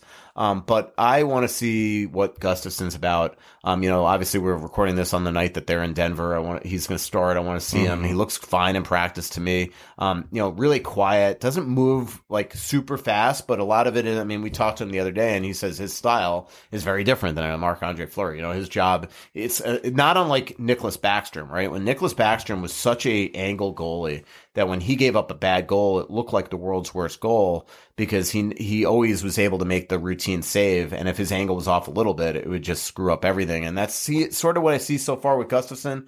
And so, um, you know, I'm a little surprised that that's the way. I thought that it would have been, you know, like I always thought that if Talbot didn't want to be here, trade him. But I thought maybe go out and get a Lindgren for a Mhm. little less money. Um, but look, you get him at 750. Um, that's not a bad contract for Gustavsson, and maybe he can wind up being something here. He's only 24 years old. He's done it well in the, you know, eh, playing internationally for Sweden. Now he's just got to establish himself as an NHL guy, and we'll see it. I mean, super nice guy. Um, you know, huge disc golfer, by the way. Really? He's a, wow. He's a frolfer. Yeah, he Okay. loves it. Um, and he said he's got into it. He's already looked up places to play here in the Twin Cities. Um, so yeah, it's kind of Yeah. an interesting little. First player that told me that they were big into disc golf. Yeah. So yeah. Well, if you if you need some insight to that, I got a Frolf guy. Yeah. My, my last roommate, John. He's- Yep. He's he's a, he's played all the courses in the cities. He could probably rank them. I texted a buddy of mine that's actually huge uh, into the scene here of uh, Mhm. of uh, disc golf, and uh, he's already going to set uh, try to get uh, Gustavsson a ton of different gear and all sorts of stuff. Nice. Gustavsson all like that stuff. Yeah. That's awesome. Well, well, I wanted to just go back quick to the, you know, your interview with uh, Fleury. I, I think you should get credit for uh, make, making him stay. Yeah, I know. If he hated me, Maybe That's player that's player retention. You left Yeah. and then he resigns. Yeah, I know. It's like, hey, you know, I could see myself being covered by him for a couple of years. Yeah. Um, But uh, you know, he's uh, you know, look, I, I get why Wild fans are a little concerned. Obviously, thirty-seven, turning thirty-eight years old, and Talbot um, and him would have stable. You know, to me, would have been a stable uh, tandem and net. Um, but you know, I I think that that Fleury with like I I just think it would have it was super hard in the playoffs for the D to get used to him, for Mhm. him to get used to them, because they had no practices. I mean, Right. in his entire time with the Wild, he had one regular season practice and then one practice the day before the playoffs.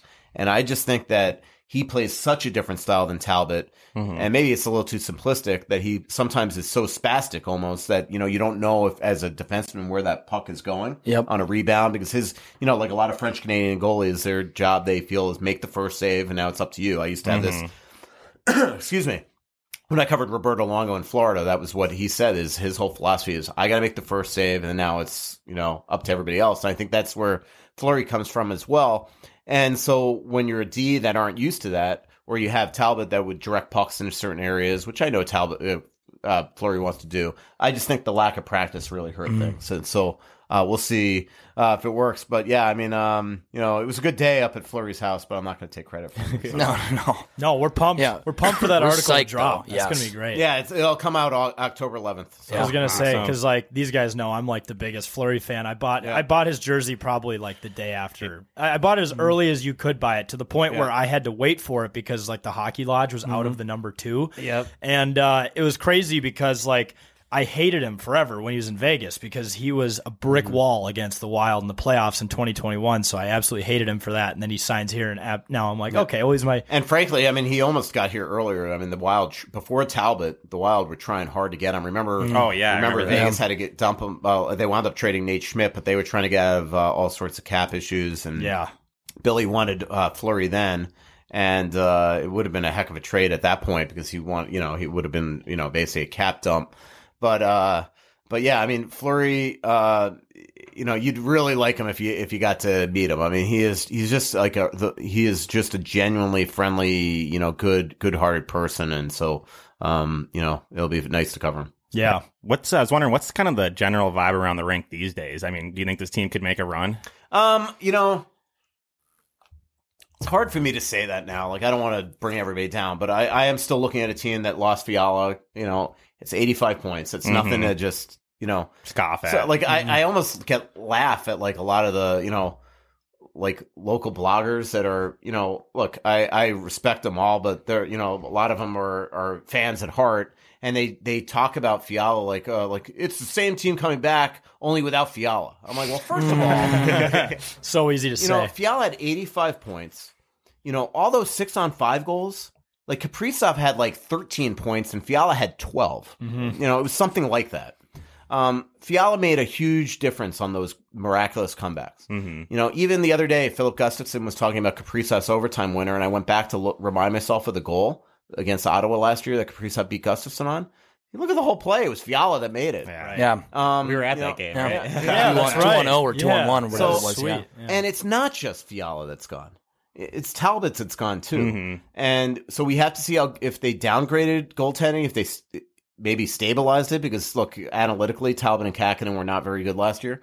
Um, you know, so maybe, but right now there's a lot of, in my eyes, uncertainties. Mhm. And then Kulikov is, you know, again, say what you want about his playoff, but regular season he was really good, And that's a Especially good near the end. Yeah. He was really good at the end. And you know, and that was one of my my you know one criticisms, and I love Jon Merrill, but one of my criticisms of Bill Guerin at the time that they extended uh, Jon Merrill at the at a really good price was what was the rush? Like to me, if you wanted Jon Merrill. You would have been able to re-sign him after the year, and now in hindsight, if they re-signed him after the year, well, he probably would have happened after the World Championships where he got hurt, and then you would have said, "All right, we're moving on from Merrill and we're keeping Kulikov." And so now, did they down? Did they really lessen their depth Mhm. on the on the blue line? That's a concern. So, um, you know, I, I think they had an unbelievable year last year. I think they were as good as anybody in the West, other than Colorado. They un- unfortunately uh, didn't handle a lot of adversity. Um, they were unbelievably like I, I know it's an excuse, and I'm sure St. Louis was banged up too. It is unbelievable what some of these wild players were playing with. Yeah. I mean, it, it really was. I mean, up and down the lineup, Spurgeon, Dumba, uh, Foligno, these guys were seriously hurt. Deslauriers, um, and you know stuff that would have kept them out a while, and so they they didn't handle adversity well. They were hurt, and then they obviously caved in that series, um, down two one. But but to me, they were 108, 113 point team, and they just lost an 85 point guy, a 1A B goalie, and a veteran defenseman. Mhm. To say that they're now going to be better and go on a run, I just think that's a little hard to believe. So, um, you know, I, ho- I, uh, for Wild fans' sake, I hope that it works out and they can go. Um, you know, one, I, I might be able to answer this question better in a week and a half Right. when we see what Bill Guerin does. Like there is no doubt from talking to different managers around the league this year, this week, um,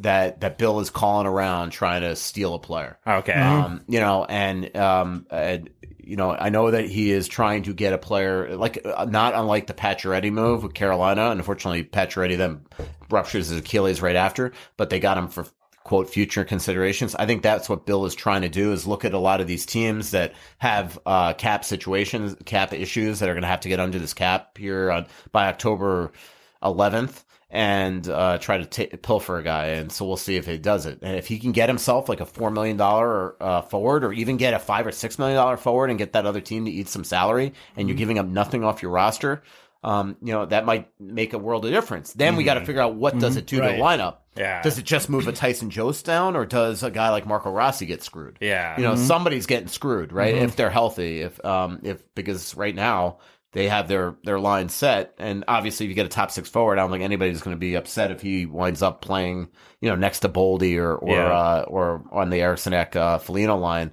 Um, but it, there is going to be a trickle down effect, and just I find it interesting that Rossi's on the fourth line to start camp and Steele's on the third. It's almost like they're it's almost like they're trying to give Steele every opportunity to, to take land the that spot, spot, yeah. or if Mhm. worst comes to worst, you put him on the fourth line.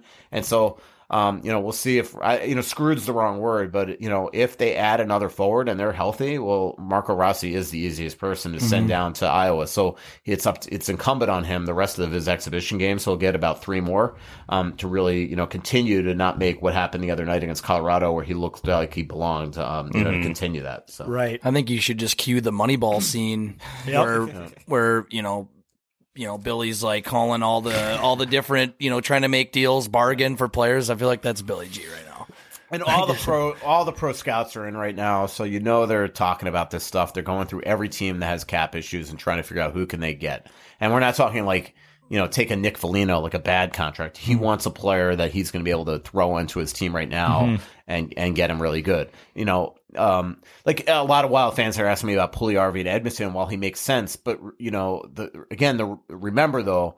Then you're going to have to re-sign this kid, and, and so like you know, uh, th- there still needs to be a, a sense of, of cap situation because look, I mean, they're going to have to pay a lot of these guys. Boldy uh, is going to get paid, Yeah. um, and they've got to save money here. Luckily, it looks like the cap's going to go up in the next couple of years. Next year, Mhm. definitely a million, and then two and three years, uh, a lot more, and so they'll get some more cushion that way. But uh, they've still got to be cognizant of what they add. If you're going to add a player that's going to need to either be resigned or retained or in some capacity, Right. Well, I know the preseason game is starting soon, but I had I had one final question for you. Yep. Um, did you happen to see? Speaking of Fiala, his first picture in LA gear. Uh yes. Yep. Yeah. He literally looks like he like just signed a deal with the Yeah, Empire. yeah, yeah. like he looks like he looks like Darth Yeah. Vader now. He's Like, Anakin he, he has gone Yeah. to the Sith. He is definitely uh, he's going to be motivated this year. You know, Yeah. And look, uh, he got paid like a star one. Yeah, He's gonna. I was talking to uh, somebody with the Kings in their front office the other day, and um, you know, I told him right away. I'm like, like he basically was like, "What do you think of Fiala?" And I said, "I'm like, tell you, he's gonna come in motivated. You know, he gets a bad rap. Like, uh, look, he is a he's an interesting personality." And sometimes, uh, you know, I don't know how beloved he is by his teammates and things like that. Um, but that guy works his ass off, um, Mhm. and he wants to win. He wants to score. Um, and look, there are certain kinks in every player's games that is hard to knock knock out. And him, I mean, look at it last night. He scores the goal. Why? Because he came right out of the penalty box. So like that's one thing you're going to have to deal with with Kevin Fiala. He's going to take penalties all the time. Defensively, he's going to be sometimes lax, like a lot of scorers are. Um, you, you know, he's going to throw pucks away on the power play. That's just there's certain things about a high risk, high reward player that it's like that. And so um, I, I just think that um, he's going to be very, very motivated to shove it up the Wild's butt this year. I, you know, Yep. to me, uh, if you do PrizePicks, uh, you know, pick his over on the night they play the Wild game two of the season. You know, like that type of thing. Big big PrizePicks. Yeah. That's definitely one you're gonna have to hammer. Anytime a former Minnesota athlete plays the Minnesota team, hammer it. Oh, 100%. The My- first time back, especially. Yeah, my final question is: uh, a lot of Minnesota fans at the initial announcement of the Fiala trade were rather unhappy. Um, I guess what are your thoughts, like overall, about the trade? Um, I mean, I thought that that's exactly what they were going to get a, a pick and a, pro- a first round pick and a prospect. Personally, I would have, if I were the Wild, tried to really go hard um, and get a forward. Now, uh, from Bill Guerin's perspective, um, I could tell you for a fact from talking to a lot of the teams that were um, in on Fiala or thought they were going to try to be in on Fiala, they really offered nothing to the Wild. And I think Oh, yeah. being that close to the Wild, um, to the draft, I made Bill. I probably forced Bill's hand and like, look, we got this offer from L.A. I know he tried for some forwards there, um, but he, they like Faber a lot, and you know, it, if it if it's going to happen, it needs to happen now, or he could be left without a chair come the draft. Yeah. And the reason why is that New Jersey thought they were getting Johnny Gaudreau, and Ottawa thought they were getting DeBrincat. Yeah. And Ottawa did get DeBrincat. New Jersey lost out on, on Gaudreau. I do kind of wonder now, um, you know, if maybe if New Jersey knew that they would get screwed and not get to, uh, Gaudreau if they do it all over again and gone harder after Fiala. Yeah. Um, but they really made no offers. And so um, basically what Bill Guerin did is he gave uh, Newport, uh, who's the agent. Uh, so basically, Kevin fired uh, uh, Claude Lemieux, Claude Lemieux, his agent, hired the guys from Newport. They gave him an exclusive window to negotiate a deal with LA. And then uh, when that window was up, they were able to negotiate the contract and the trade was made.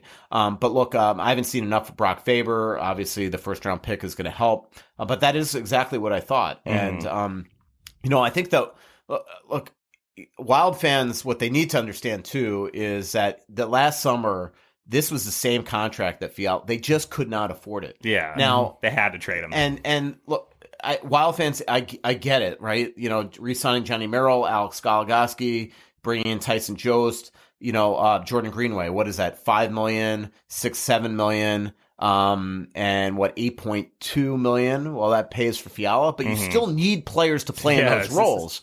And you know you can't just have four league minimum guys. So they have certain like a pie. They have certain salary structures slotted for different players.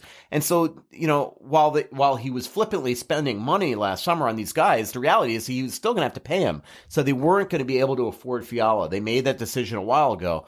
And you know we're Wild fan. This wasn't this like everybody wants to say, well, they should have traded Dumba. They've been trying to trade Dumba for a long Yeah. time. That's why I think Bill got mad that day on the on K on the fan is because he's trying to protect Dumba because he's tried to move him over and over again.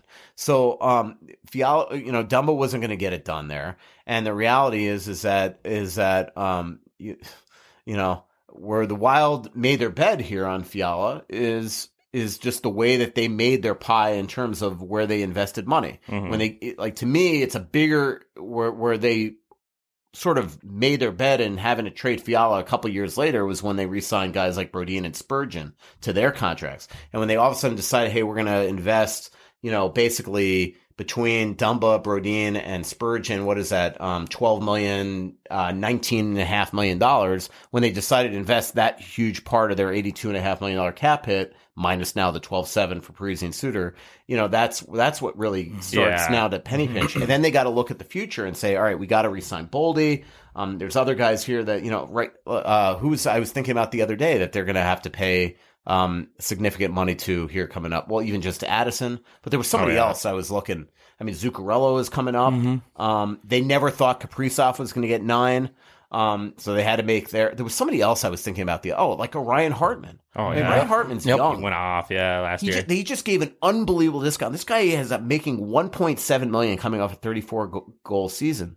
So what you know, the second you sign Fiala to eight, now you what if you cost yourself a you know a Rossi, a Boldy, or whatever? And so yeah, the, it's going to be good in a couple of years where the cap skyrockets a little bit. But um, to me, uh, you know, I I get it it's not just the players that they just sign. It's it's preparing for the future and making sure you have enough money for them. And unfortunately, it cost Fiala.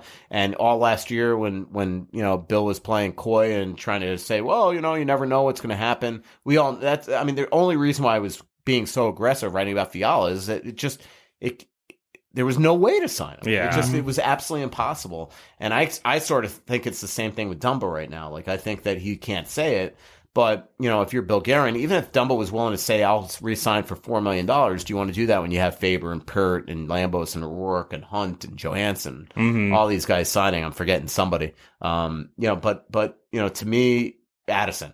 Uh, you know, I just don't see how uh they would have been able to get it done. There was no way to, you know, to me survive it. And this isn't and the other thing that fans, you know, seem to get is this isn't about the buyouts.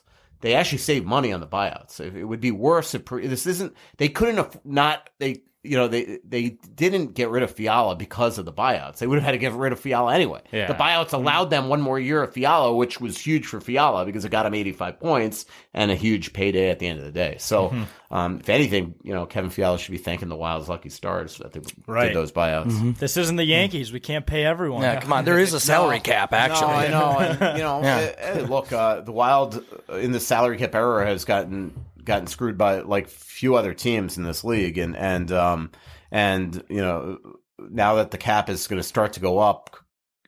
You know, right when the pretty much the buyout pain ends, that's going to be a good thing for the Wild, and hopefully, then you know you're going to be able to pay all these kids that are coming down the pike. That uh, and that's what they're planning on Mhm. is that when that cap goes skyrockets, that they're going to be able to afford the Rossies and all these other kids, uh, Boldy and, and all of them.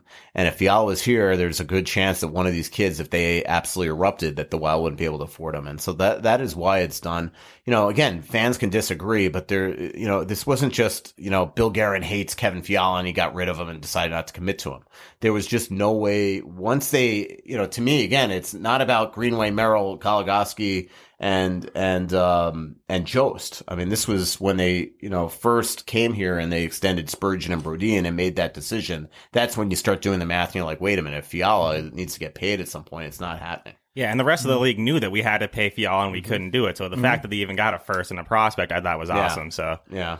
So we'll see. I mean, a lot of it's going to depend on those players, right? Yeah. Faber and and um and uh, was that pick Euroff or was that pick uh uh Wallstedt? I can't even remember off the top of my head. That's a good I, question. think it was. I think it was Yurov. Right? Yeah, okay, yeah. yeah. Yeah, because we got Wallstedt.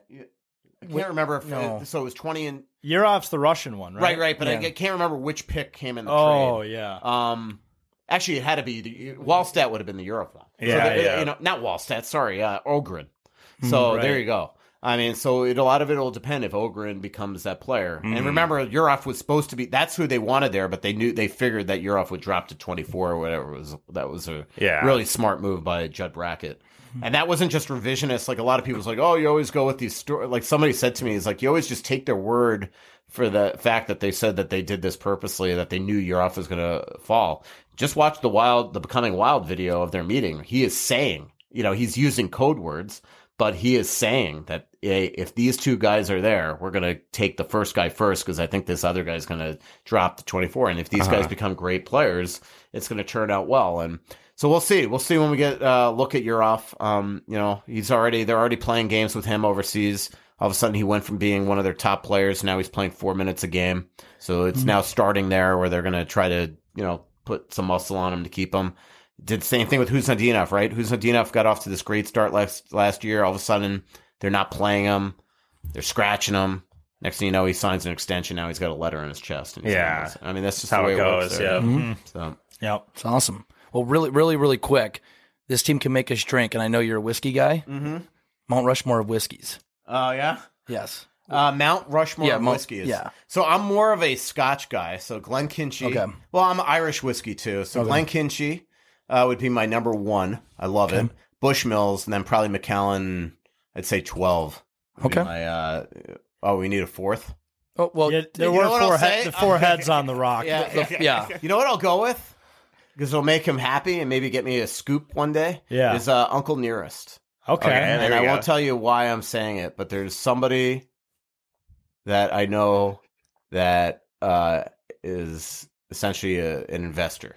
Let's, Okay. let's go with that. All right. Yeah, Okay. Investor of Uncle Nearest. Uncle Might be Nearest Premium Whiskey, Tennessee Yeah. whiskey. There Yeah. we go. Well, hopefully that it said investors listening to this so they can invest in us as well. Exactly. We can be sponsors. Give us free off- products. Piggyback off that. We'll, we'll Uncle taste test. Nearest. Buy Uncle Nearest. Yeah. All right, all right. That's the inside scoop. But uh, yeah, Russo, this has been a blast. Before we let you go, we got to do uh, this the rapid fire questions. So oh, we're just great. gonna, I'm we're always just- great. We're gonna ask you just ten questions and uh, fire them off as fast as you can. All right.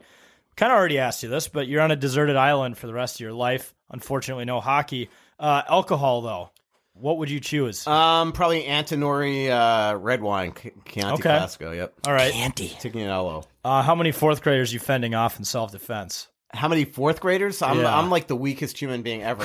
so I I uh I know this is a rapid fire question, but I actually like need somebody to come to my house to unscrew something that I can't. I lit, so Xfinity sends me this adapter and they want me to like unscrew the back of it and put in this new adapter and then send.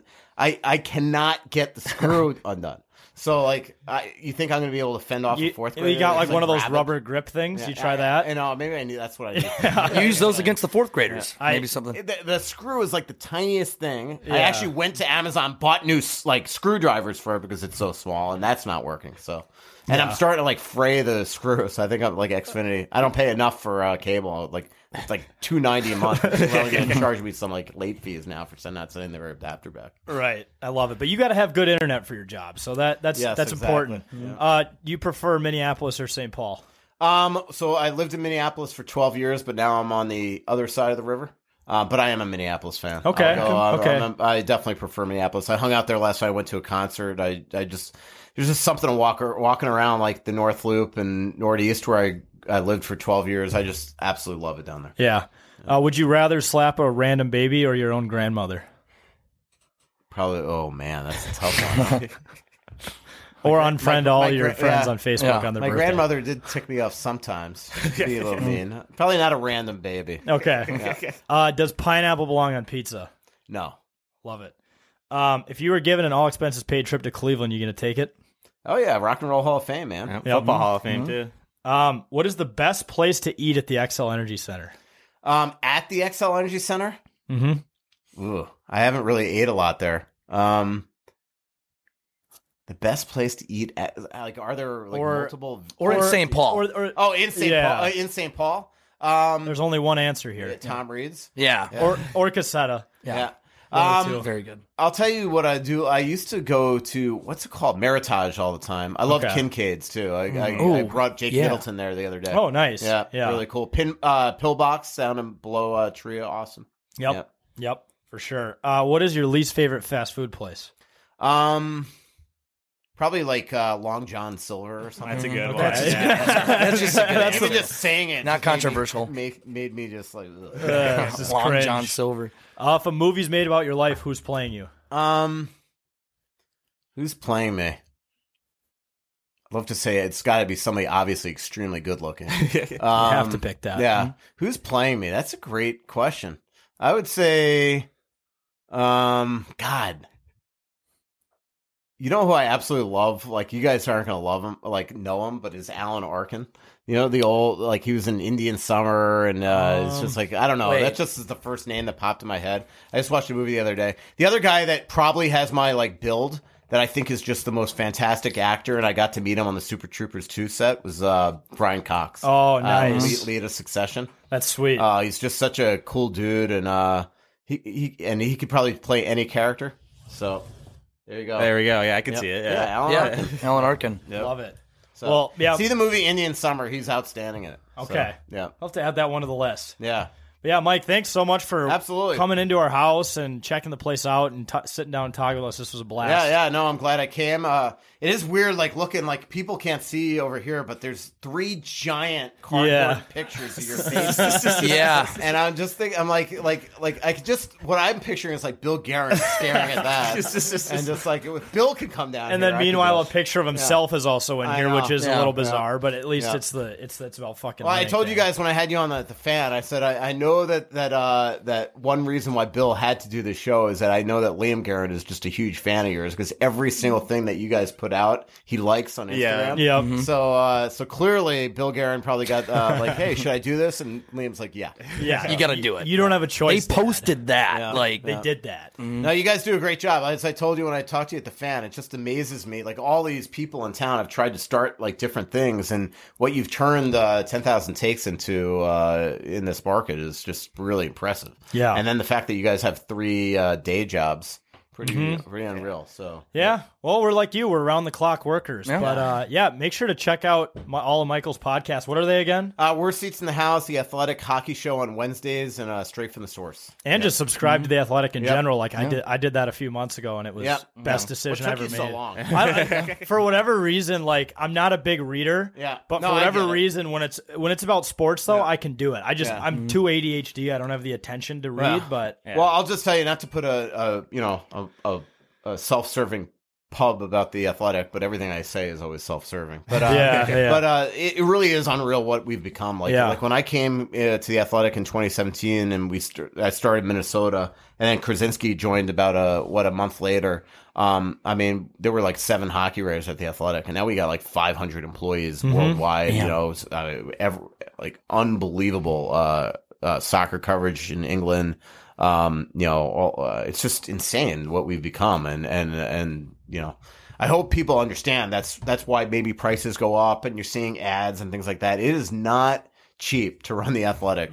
I mean you have 500 you have 300 of our 500 people are writers and we're all traveling. Um and when you're just you know getting subscriber money a buck a month promos and things like that that's not paying the bills. That's pa- not paying our salaries. And so for them to make um this thing work and be as good as it is and make us survive during a pandemic when sports was on hiatus. Um, I, I think that uh, it's you know that's why you know I'll I'll fight to the death on people that want to rip them for like oh we got to you know add on on the on the site now like Mhm. things change if you want the athletic to exist this is what we got to do Yeah. Right. and so You gotta uh, adapt, yeah. and so that's just the world that we live in you know if you go to the Star Tribune you're paying a subscription and you're seeing ads everywhere as well I mean that's just the way the world is Mm-hmm. So- Well, at least it's not like you guys are working for Amazon and someone's collecting a trillion dollars a day at the top. Like Yeah. you got to pay for quality. That's anything in this world. Mm-hmm. But no So I subscribed after the Mark Parrish piece that you did, Oh, and I've been subscribed ever since. Yeah. So it's absolutely amazing. I really recommend it. Yeah, no, it's cool. It's perfect long form. I was talking to a couple sports writers the other day for newspapers. I'm like, I don't know if I could ever work for a newspaper again because, you know, you, you, I I don't think I have the ability to write tight anymore. I mean, I don't even I don't like you know 600 words is what a game story would be in the Star Mhm. Tribune. Like I don't even breathe until 600 words in the Athletic, and Mhm. so like that, and so it depends what you want. Sometimes you want your news super fast, and sometimes you want long form. And uh, you know, there's certain, and that's the cool part of the Athletic is that we have no space constraints, no deadline constraints, and so and we're able to do you know a lot of cool stuff that maybe the other newspapers can't do. Um, Mhm. I'm still a newspaper guy. Um, you know, Heart of Hearts. Um, you know, I think that they're very nec- you know very necessary in today's world, especially just being watchdogs and things like that. But um, but uh, you know, there's just something special about this site. If you were a sports fan, to just know that you could, you know, the the coolest part is it's very much like a cable bum- bundle. If you create your feed. You know, and you're a huge Cleveland Browns fan or a Dallas Stars fan Mhm. or whatever, you create your feed and that you get that on there and you don't see anything else that you don't put on there. So Mhm. you Right. get the best of everything in terms of what you want to read, and and so I think that any fan of the, of sports would love it. Yeah, like the first thing you do when you sign up is you select your teams, right? Yep. That's what you. Yeah, okay. It's yeah. Perfect. And your leagues, you could you know put your authors, things like that. So Mm-hmm. yeah, yeah, it's like because I I signed up to like read your articles and then I like started diving into my other teams and Yeah. just found all sorts of Yeah. more stuff. I'm like, this is the and easiest dollar. fantasy, and now we're yeah. doing sports betting, which is Right. obviously Yeah. huge, and um and you know podcasts. I mean, we have so many incredible podcasts on the on the network. It's just uh. I, like I'm amazed that I had the balls to do it because I'm not a big risk taker, that's for sure. And just the fact, uh, you know, I- I've gotten really lucky. I mean, I've had three jobs in my entire life, and you know, I'm, I'm a big believer in you know, you know, life, you know, fate can change if you take a left turn instead of a right. You know, it's the Mhm. old Dave Mhm. Matthews song. What if a left turn, you know, it could be a millionaire in Bel Air or a valet. You know, like that's just the way the world works. And I've been lucky in my career that I've I've worked at the Sun Sentinel for a long time, worked at the Star Tribune, the Athletic, and every leap that I took so far has worked. So Yeah. um, you know, I'm super super lucky like that. Yeah. Well, thanks again for coming in and always for keeping us informed about our favorite Yeah. team. And we'll keep drinking the. Uh, I guess that's a Viking saying, but we'll keep drinking the the green Kool Aid Or the Uncle whatever whiskey. whiskey. Yeah. Oh right. Yeah. That's our new Shameless plug in there. Yes. to throw that in there. Yeah. Allegedly. But yeah. I bet you if you Google who invests, like, there's probably a public way to figure out who it is. Yeah, think it's I like guessing better though. We're Yeah. gonna we'll we'll, we'll keep it up to chance. Yeah, but- yeah. All right, folks. Well, thanks thanks again, Mike, for coming Yeah, in. absolutely. Yeah, Yep. thanks. I was waiting for you to show up.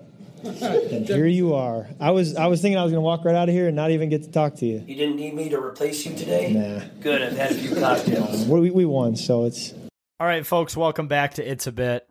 Obviously, a great interview with Russo. Um, it's Tuesday night, so the Wild are playing the Avs, and uh, we didn't want to keep him here too long because we know he has a job to do. But uh, it's just always great picking apart his brain on on, especially the team because we're we're diehard Wild fans, but he is the source, and it's great to great to talk to the source. Yeah, I don't think he realizes how like famous he is in the Minnesota hockey community because ever like even when I was like a young kid, everyone was like, "Hold on, did Russo say that? Is that is it official?" Like Russo has been a household name in Minnesota in terms of hockey for a long time. Yeah, Wild fans will go to the death with Russo. Yeah, Yeah, I remember him just yeah, like you were saying, like because he's been with this, he was with the Strib in 05. Yeah, like, like, that's that's insane. crazy. Like right when we're getting in consciously into sports, like he's just been around forever. Mm-hmm. Yeah. So obviously a great interview with Russo, but let's close out the show with our final segment. We're drafting the top five movie movies based on soundtrack. So we're not drafting based on the entire soundtrack. Are we drafting or ranking? Sorry, ranking.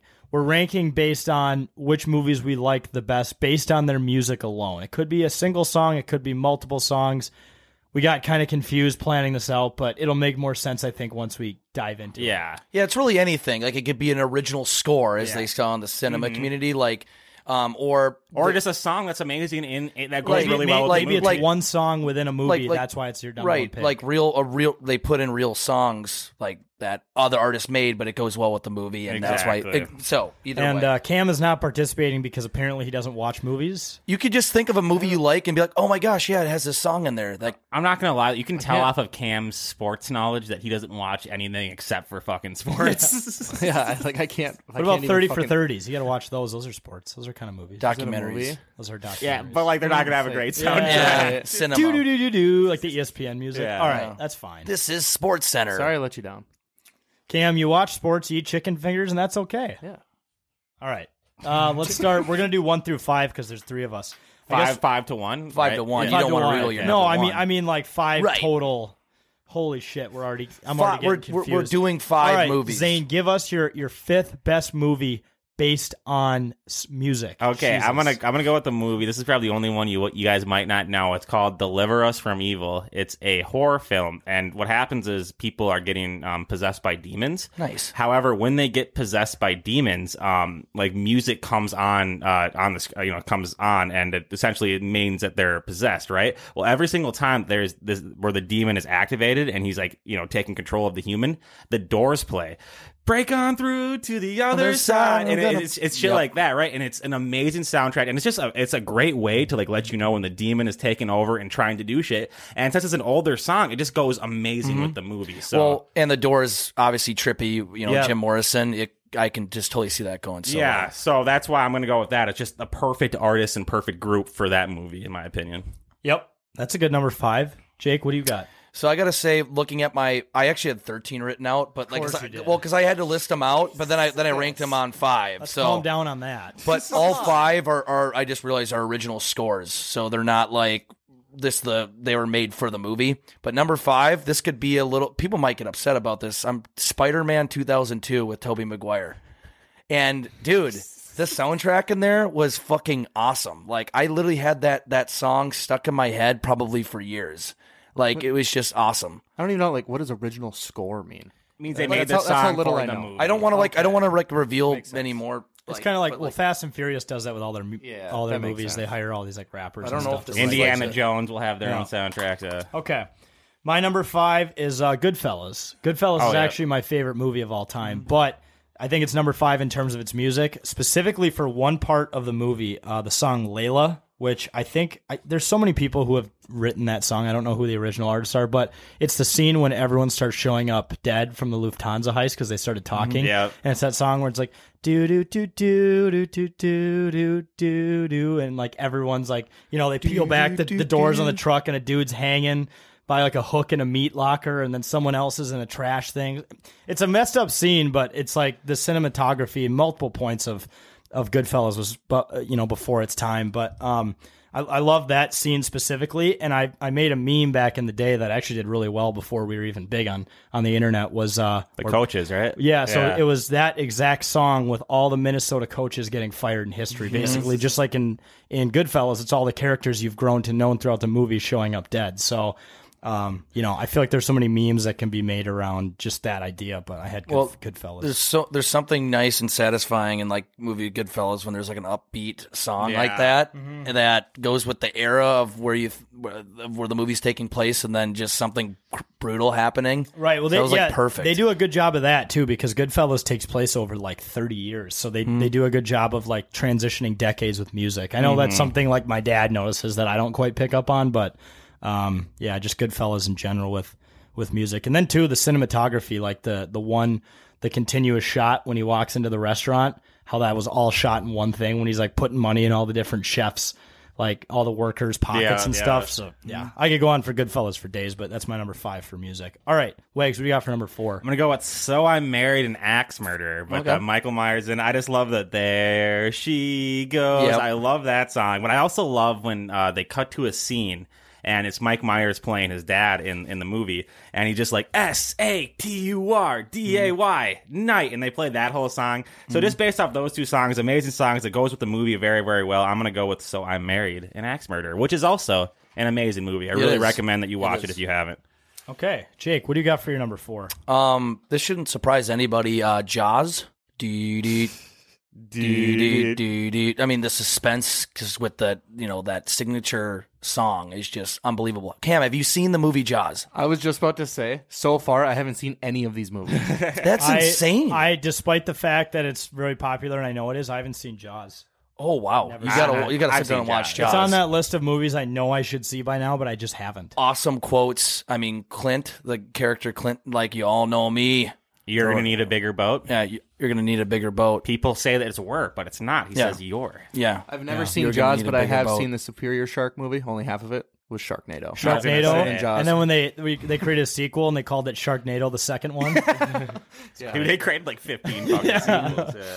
Um, all right, my number four, and I made a last minute swap. This is like the guy on draft day, the GM who who thought he had his guy locked in, and then at the last second something snapped in, and he made a switch decision, which probably doesn't happen. But my number four was The Strangers Two. Have you guys ever seen The Strangers One? Yeah. They show up with mask and like Yeah, so okay. it, basically it's about these this couple who goes. Well, actually, The Strangers Two is about this family who goes to this campground, and the campground's kind of closed, but they stick around. Turns out there's like murderers and masks, but there's one scene in specific where they play the song "Total Eclipse of the Heart" by uh, what is it, Bonnie, Bonnie, Bonnie Tyler, I think she's Canadian, and it's you know I really need you tonight, and like the music is blaring on the campground, and yeah, and, and these and these guys, and the guy has like the axe, and he's trying to kill Oh. everybody, and it's just like nice. Kirk Cousins liked the video. Oh, shout Did he out. officially? Yeah, officially. This is from the Kirk Cousins uh, Twitter. Okay, so Let's Kirk, go. Kirk So- liked God yeah. bless. Sorry, I just That saw was- the no, notification. that, had to that was a the good boys. bit. But yeah, um, in the the Strangers two, uh, Total Eclipse of the Heart. It's one of those things I can't quite describe, but it's one of those things where you just feel it. You know, you feel the cinematography, which Yeah. is the point. That's what we're going off of the feeling of like Right. what, it, what it invokes, right? Right, Yeah. so that- that's my number four. All right, let's get into number three. Wags, what do you got? Okay, I'm gonna go with Shrek. I think Okay. Shrek Yes. has one of the best soundtracks of all time. You got I'm a Believer, you got All Star. I mean, it's all of uh, what's Smash Mouth? Is that their name? Anytime Yep. Smash Mouth is around, you know it's gonna be a banger. So And that well, that movie, uh, the, the original Shrek, like introduced us to like I remember they had On the Road Again, I Yep, think, by yep, Willie Nelson. I'm like, that's where you first heard it, Yes. and, you, and you you always associate, oh, that's an original song made for Shrek. No, like it's made by an awesome country artist who made that 30 years prior. Like. It's awesome. I saw that Shrek was recently named to like uh, the National Archives for importance in terms of movies. So like it's gonna, it's they're gonna apparently uh, preserve it forever for future generations to watch. So shout out to Shrek. I'm a believer.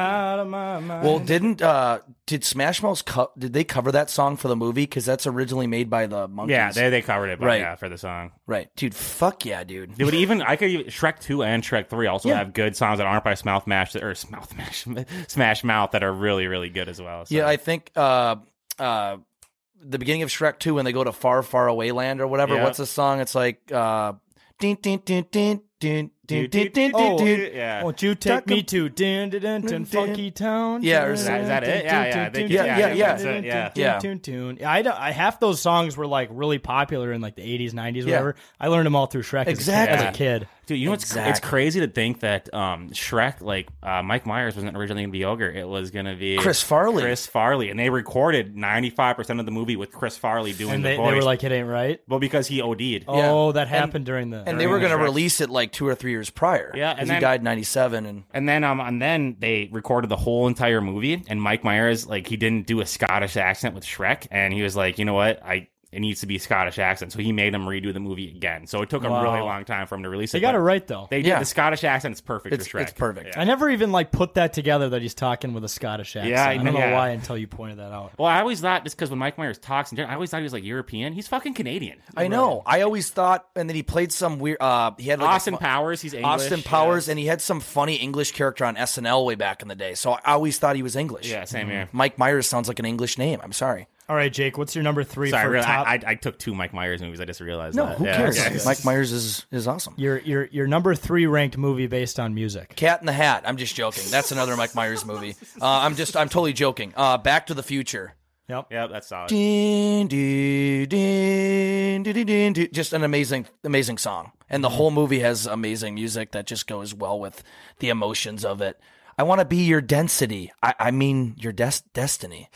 Did you see there was a picture of those two guys, you know, who played Doc. Yeah, and Marty, Christopher Lloyd They and- like yeah. met up the other day, and there was a picture of them both like being old, and it's great. Yeah, no, they're uh, Michael J. Fox. Unfortunately, has Parkinson's, but I think Yeah. he's got like treated it well. And then Christopher Lloyd's like eighty five, Yeah. or something, and he looks he looks great. But it's Yeah. it's it's kind of crazy that they're still like they're meeting up and shit. It's that cool. was an iconic photo. It- um, loosely, I want to say really quick. I think loosely, Rick and Morty was is like a loose interpretation For sure, of, yeah. of Marty and, and Doc from Back to the Future. because Rick is kind of crazy and older, Yeah. and he's the doctor Mhm. scientist, and Yeah. Marty's the kid, and you know, Morty. or Morty, Yeah, naive Marty and the Marty. doc- yeah. There's there's a lot, yeah. Um, all right, my number three is the Dirt, just because I love Motley Crue, Yeah. and obviously, you know, the movie is based around Motley Crue, so they use their music in in the movie at like the perfect time. Um, Kickstart My Heart, you learn the story behind that.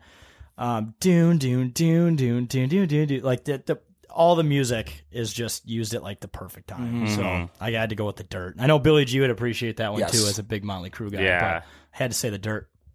All right, let's go to number two. I got to go with Rocky just because of their Oh, fucking yeah. theme song. Yeah, Do do that's a do good do do do do do do do. But yeah, uh, just you, when you hear that song, you know shit's about to go I down, know. and you're gonna be motivated afterwards. So I Exactly. mean, there's no way that I could not choose Rocky. So there we go. Mm-hmm. Rocky. All, all four million of the movies. Yeah. all of Right. them. Yep. Hey, Adrian. Adrian. Which one do I hit? Hit the one in the middle. Yeah. I'm seeing three of them out there. You ever see the Jim Carrey on in Living Color when So he did it back in the day? yeah. Have you ever seen that? oh, look it up. It's it's anybody who has, hasn't hasn't seen it. It's fucking hilarious. All right, number two for me. This is probably an obvious one. Uh, Star Wars. Yeah. I mean, uh, just an unreal sound, and that's what we would call an original score. Like din, din, din, din, you knew like when you were a kid growing up, sh- like shit was about to go Yeah. down. And you're like, okay, I want to see fucking lightsabers and fucking people get arms chopped Well, off. that's how you know a movie's good if you can hear a sound and like you can. Oh, Yeah. that's You know you think of the movie. Yeah. That's like branding 101. yeah. and that's and Star Wars is like honestly one of the best at that. Yep. It- Yeah. it's like Jaws too. I mean, it, people know still know the Jaws theme. Uh, Maybe Cam doesn't, but Yeah. have you still not seen any of these movies that we've mentioned? I've seen seen, Shrek. two so, so far. what are the two? Shrek and Dirt. Yeah, there. Okay. go. Okay. Yeah, there Never seen go. Star That's Wars. that's a never gen- that's seen quite a generational leap. Yeah, but Yeah. at least you've seen Shrek, and the the Dirt's good too. But I actually have not seen The Dirt, but I heard it's Oh, amazing. it's- Uh, yeah, it's you great. got is it It's probably awesome. still on Netflix, right? Yeah, I think so. because it's, Yeah, a, it's it's an original. original. Yeah, Yeah. you got to you got to watch that. Um, number two, I also had Rocky, uh, specifically yeah. like Rocky Four, uh, No Easy Way Out by uh, Robert. I Oh. think it's Tepper. Is and it's like Dune, Dune. There's no easy way out. Oh, like yeah, right yeah, after yeah. the Russian kills Apollo, Mm-hmm. right after Dolph Lundgren kills Apollo Creed in the ring, and Rocky's like, um, it's like Christmas Day, and he's like, I need to get back in the ring. Yeah. And everyone's pissed at him, but he's like, this is what I have to do. And he's like driving the Lamborghini, and the lights are flashing, and Drago's on the screen. Like that part gives me goosebumps every time I watch it. And then obviously, like Eye of the Tiger is iconic in the Yeah. early ones, and then yeah, Rocky's theme song is just like you know the best. That's Yeah. a dynamic movie because it has its like original songs and then just You, it does a great job of using other of songs Yes. as well, right? Yeah, Mm-hmm. hundred percent. We're see we're artistic people. We can talk about art and culture and cinema. Yep. Right. And people are going to get pissed at this list. Every time we do anything involving movies, like all the people who are just older than us, I'm not being mean by saying like the old people, but I'm like older people than us are like, you guys don't know what you're talking about. It's like, I don't. I've only been alive for Where's- 25 years. Where's It's a Wonderful Life? I'm, I'm well aware I wasn't alive for the great days. Where's Footloose? Yeah, you're gonna get a bunch of Or that shit. Grease. Yeah. Trust me, this list was Grease. difficult, but I made this based. This isn't a list based on. It's arbitrary. It's what mm. we think. It's not what's true, right? It's, like true- it's like exactly. art. It's It- like art. It's all an opinion. Everyone, calm down. Everyone relax. All right, we ready to move into our number one? Oh yes, All right, sir. Okay. I think uh, this might be a surprise for literally almost everyone. I'm going with Miracle on Ice, and the reason I'm going with Miracle on Yes. Ice is because they win the gold medal. At, they, they they achieve their dream, and as soon as it cuts out, it goes to Dream On Yep. the song Dream. And by that point, that that song comes on like every single time. I'm 26 years old now. Every single time I watch that movie since I was 10 years old, I get goosebumps right when it ends and Dream On comes on. I'm getting goosebumps right now. Just thinking I- about I, it, I literally right? have goosebumps so up my neck. just yeah. like I've uh, in terms of just music making me feel something in movies, I that's at least in my lifetime that's been the Yeah. most impactful to me. and they're they're flashing across the screen what all the guys went on to do because none of them went on to be like. I mean, some of them went the on to be like in the NHL, Yeah, but and like be most of them went on to be everyday people, and they just Exactly. achieved something incredible like Yep. that. And like the original music they had on there too, that was really like Yeah, went with the emotion. Disney well. does a great job in all their Yeah. movies of having good music. So Yeah, it's important. God, now I'm like, now all these ones are coming to my head that I forgot, and I'm kind of mad at myself. Add them to the list. I have like thirteen. yeah, we can do honorable mentions at the end For sure, All for right, sure. Journalist Jake, what's Uh, your number one? Number one, I feel like should be very obvious for for you guys. Lord of the Rings, hands Yeah, down, I knew you were hands gonna down. Like the best like I, I, like I have like in the past, like if I want to like relax or or like I'm working and need to focus, I will turn on like a Lord of the Rings soundtrack. Uh-huh. It's fucking gold. It's it's it's perfect and like it goes so well with the action of the movie in all three movies. It's fucking amazing. Din din din din din din. You are such a nerd, it's unbelievable. I don't care. Okay. Well, uh, Kirk's a Lord of the Rings guy, though. He right? is. So, there- it's there it's you go. only ma- makes sense. it aligns. Yes. It all aligns. Uh, my number one. I'm surprised that I literally thought this was going to be everyone's number one. I have Top Gun. Oh, that's a solid one. It's on my list. It just starts with Danger Zone, which is obviously like the, the most badass song ever. Um, not the biggest fan of it, but I think it's hilarious how much it gets used in the beginning one is doon doon doon doon doon. Anything anytime he's around that girl, that song comes up.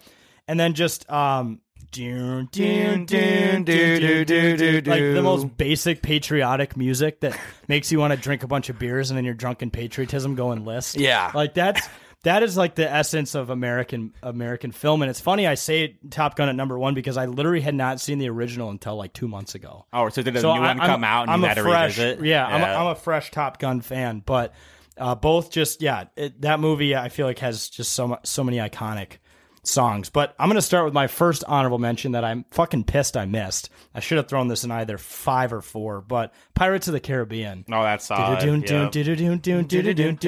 See, that's original score, and it's fucking awesome. It's a great song. Have you seen Pirates of the Caribbean? Uh, Nope. It's not. I know it's not a movie, but Game of Thrones, something that Yeah. comes to Dun, mind. dun, Um, dun, dun, dun. That's original. so I only have one. Well, I only have maybe- one honorable mention on my list, and that was School of Rock.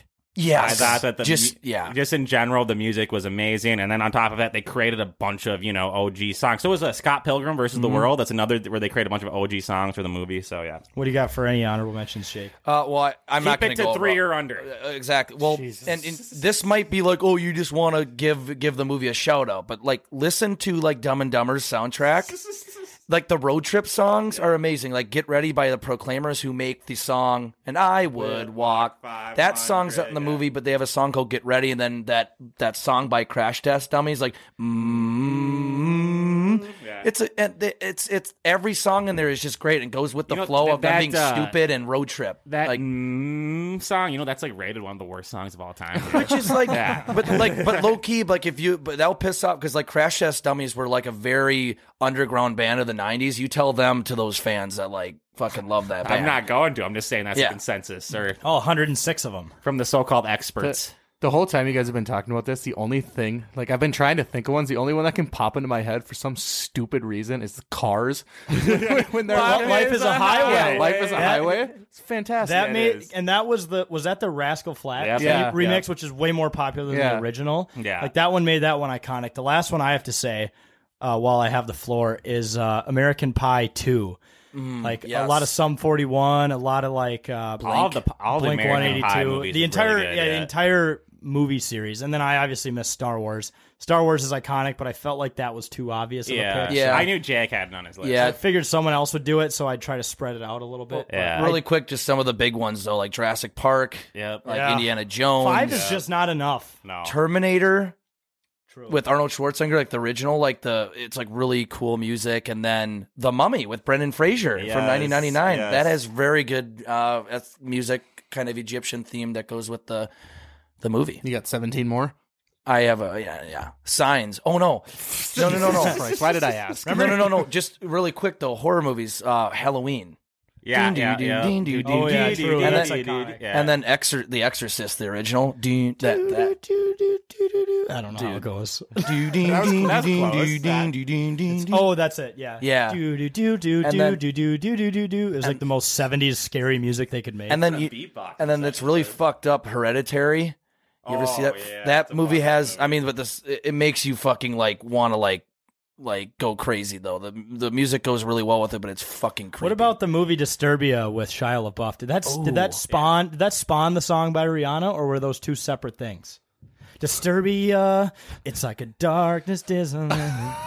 That's a scary movie, so And I'm guessing your, it's probably uh, not. Super Bowl halftime pregame show. Yeah. That's that's that's what made me think about it because I saw that announcement on Sunday. and I told Donnie, I'm like, Disturbia is the only song I can name by Rihanna. I know a lot of her music, Disturbia. don't know a lot of the names. Please hmm. don't stop the music. Right, but That's like, another what's one. the, what's the wanna name of that take song? Please don't stop the away. music. Oh, oh. I'm pretty sure that's what it's called, okay, right? well, that, yeah, okay. I think I think so. I could be wrong. Yeah, I always thought that was Lady Shit. Gaga, But bro. really quick, I think we we forgot one that I know someone's gonna bring up. Interstellar with Matthew McConaughey. why, why do you why do you say it like that? Because a lot of I'm imitating people who are gonna say that we didn't bring it up at least. that does have some iconic music. Like, A- any ding, any movie series that uses an orchestra is Yeah. probably going to be Yeah. on my list at some point, mm-hmm. top hundred maybe even. But yes. All right. Well, that just about wraps it up for another episode of It's a Bit, folks. Thanks so much for tuning in as always. As Wag said, listen on 100.3 FM or KFAN at iHeart.com.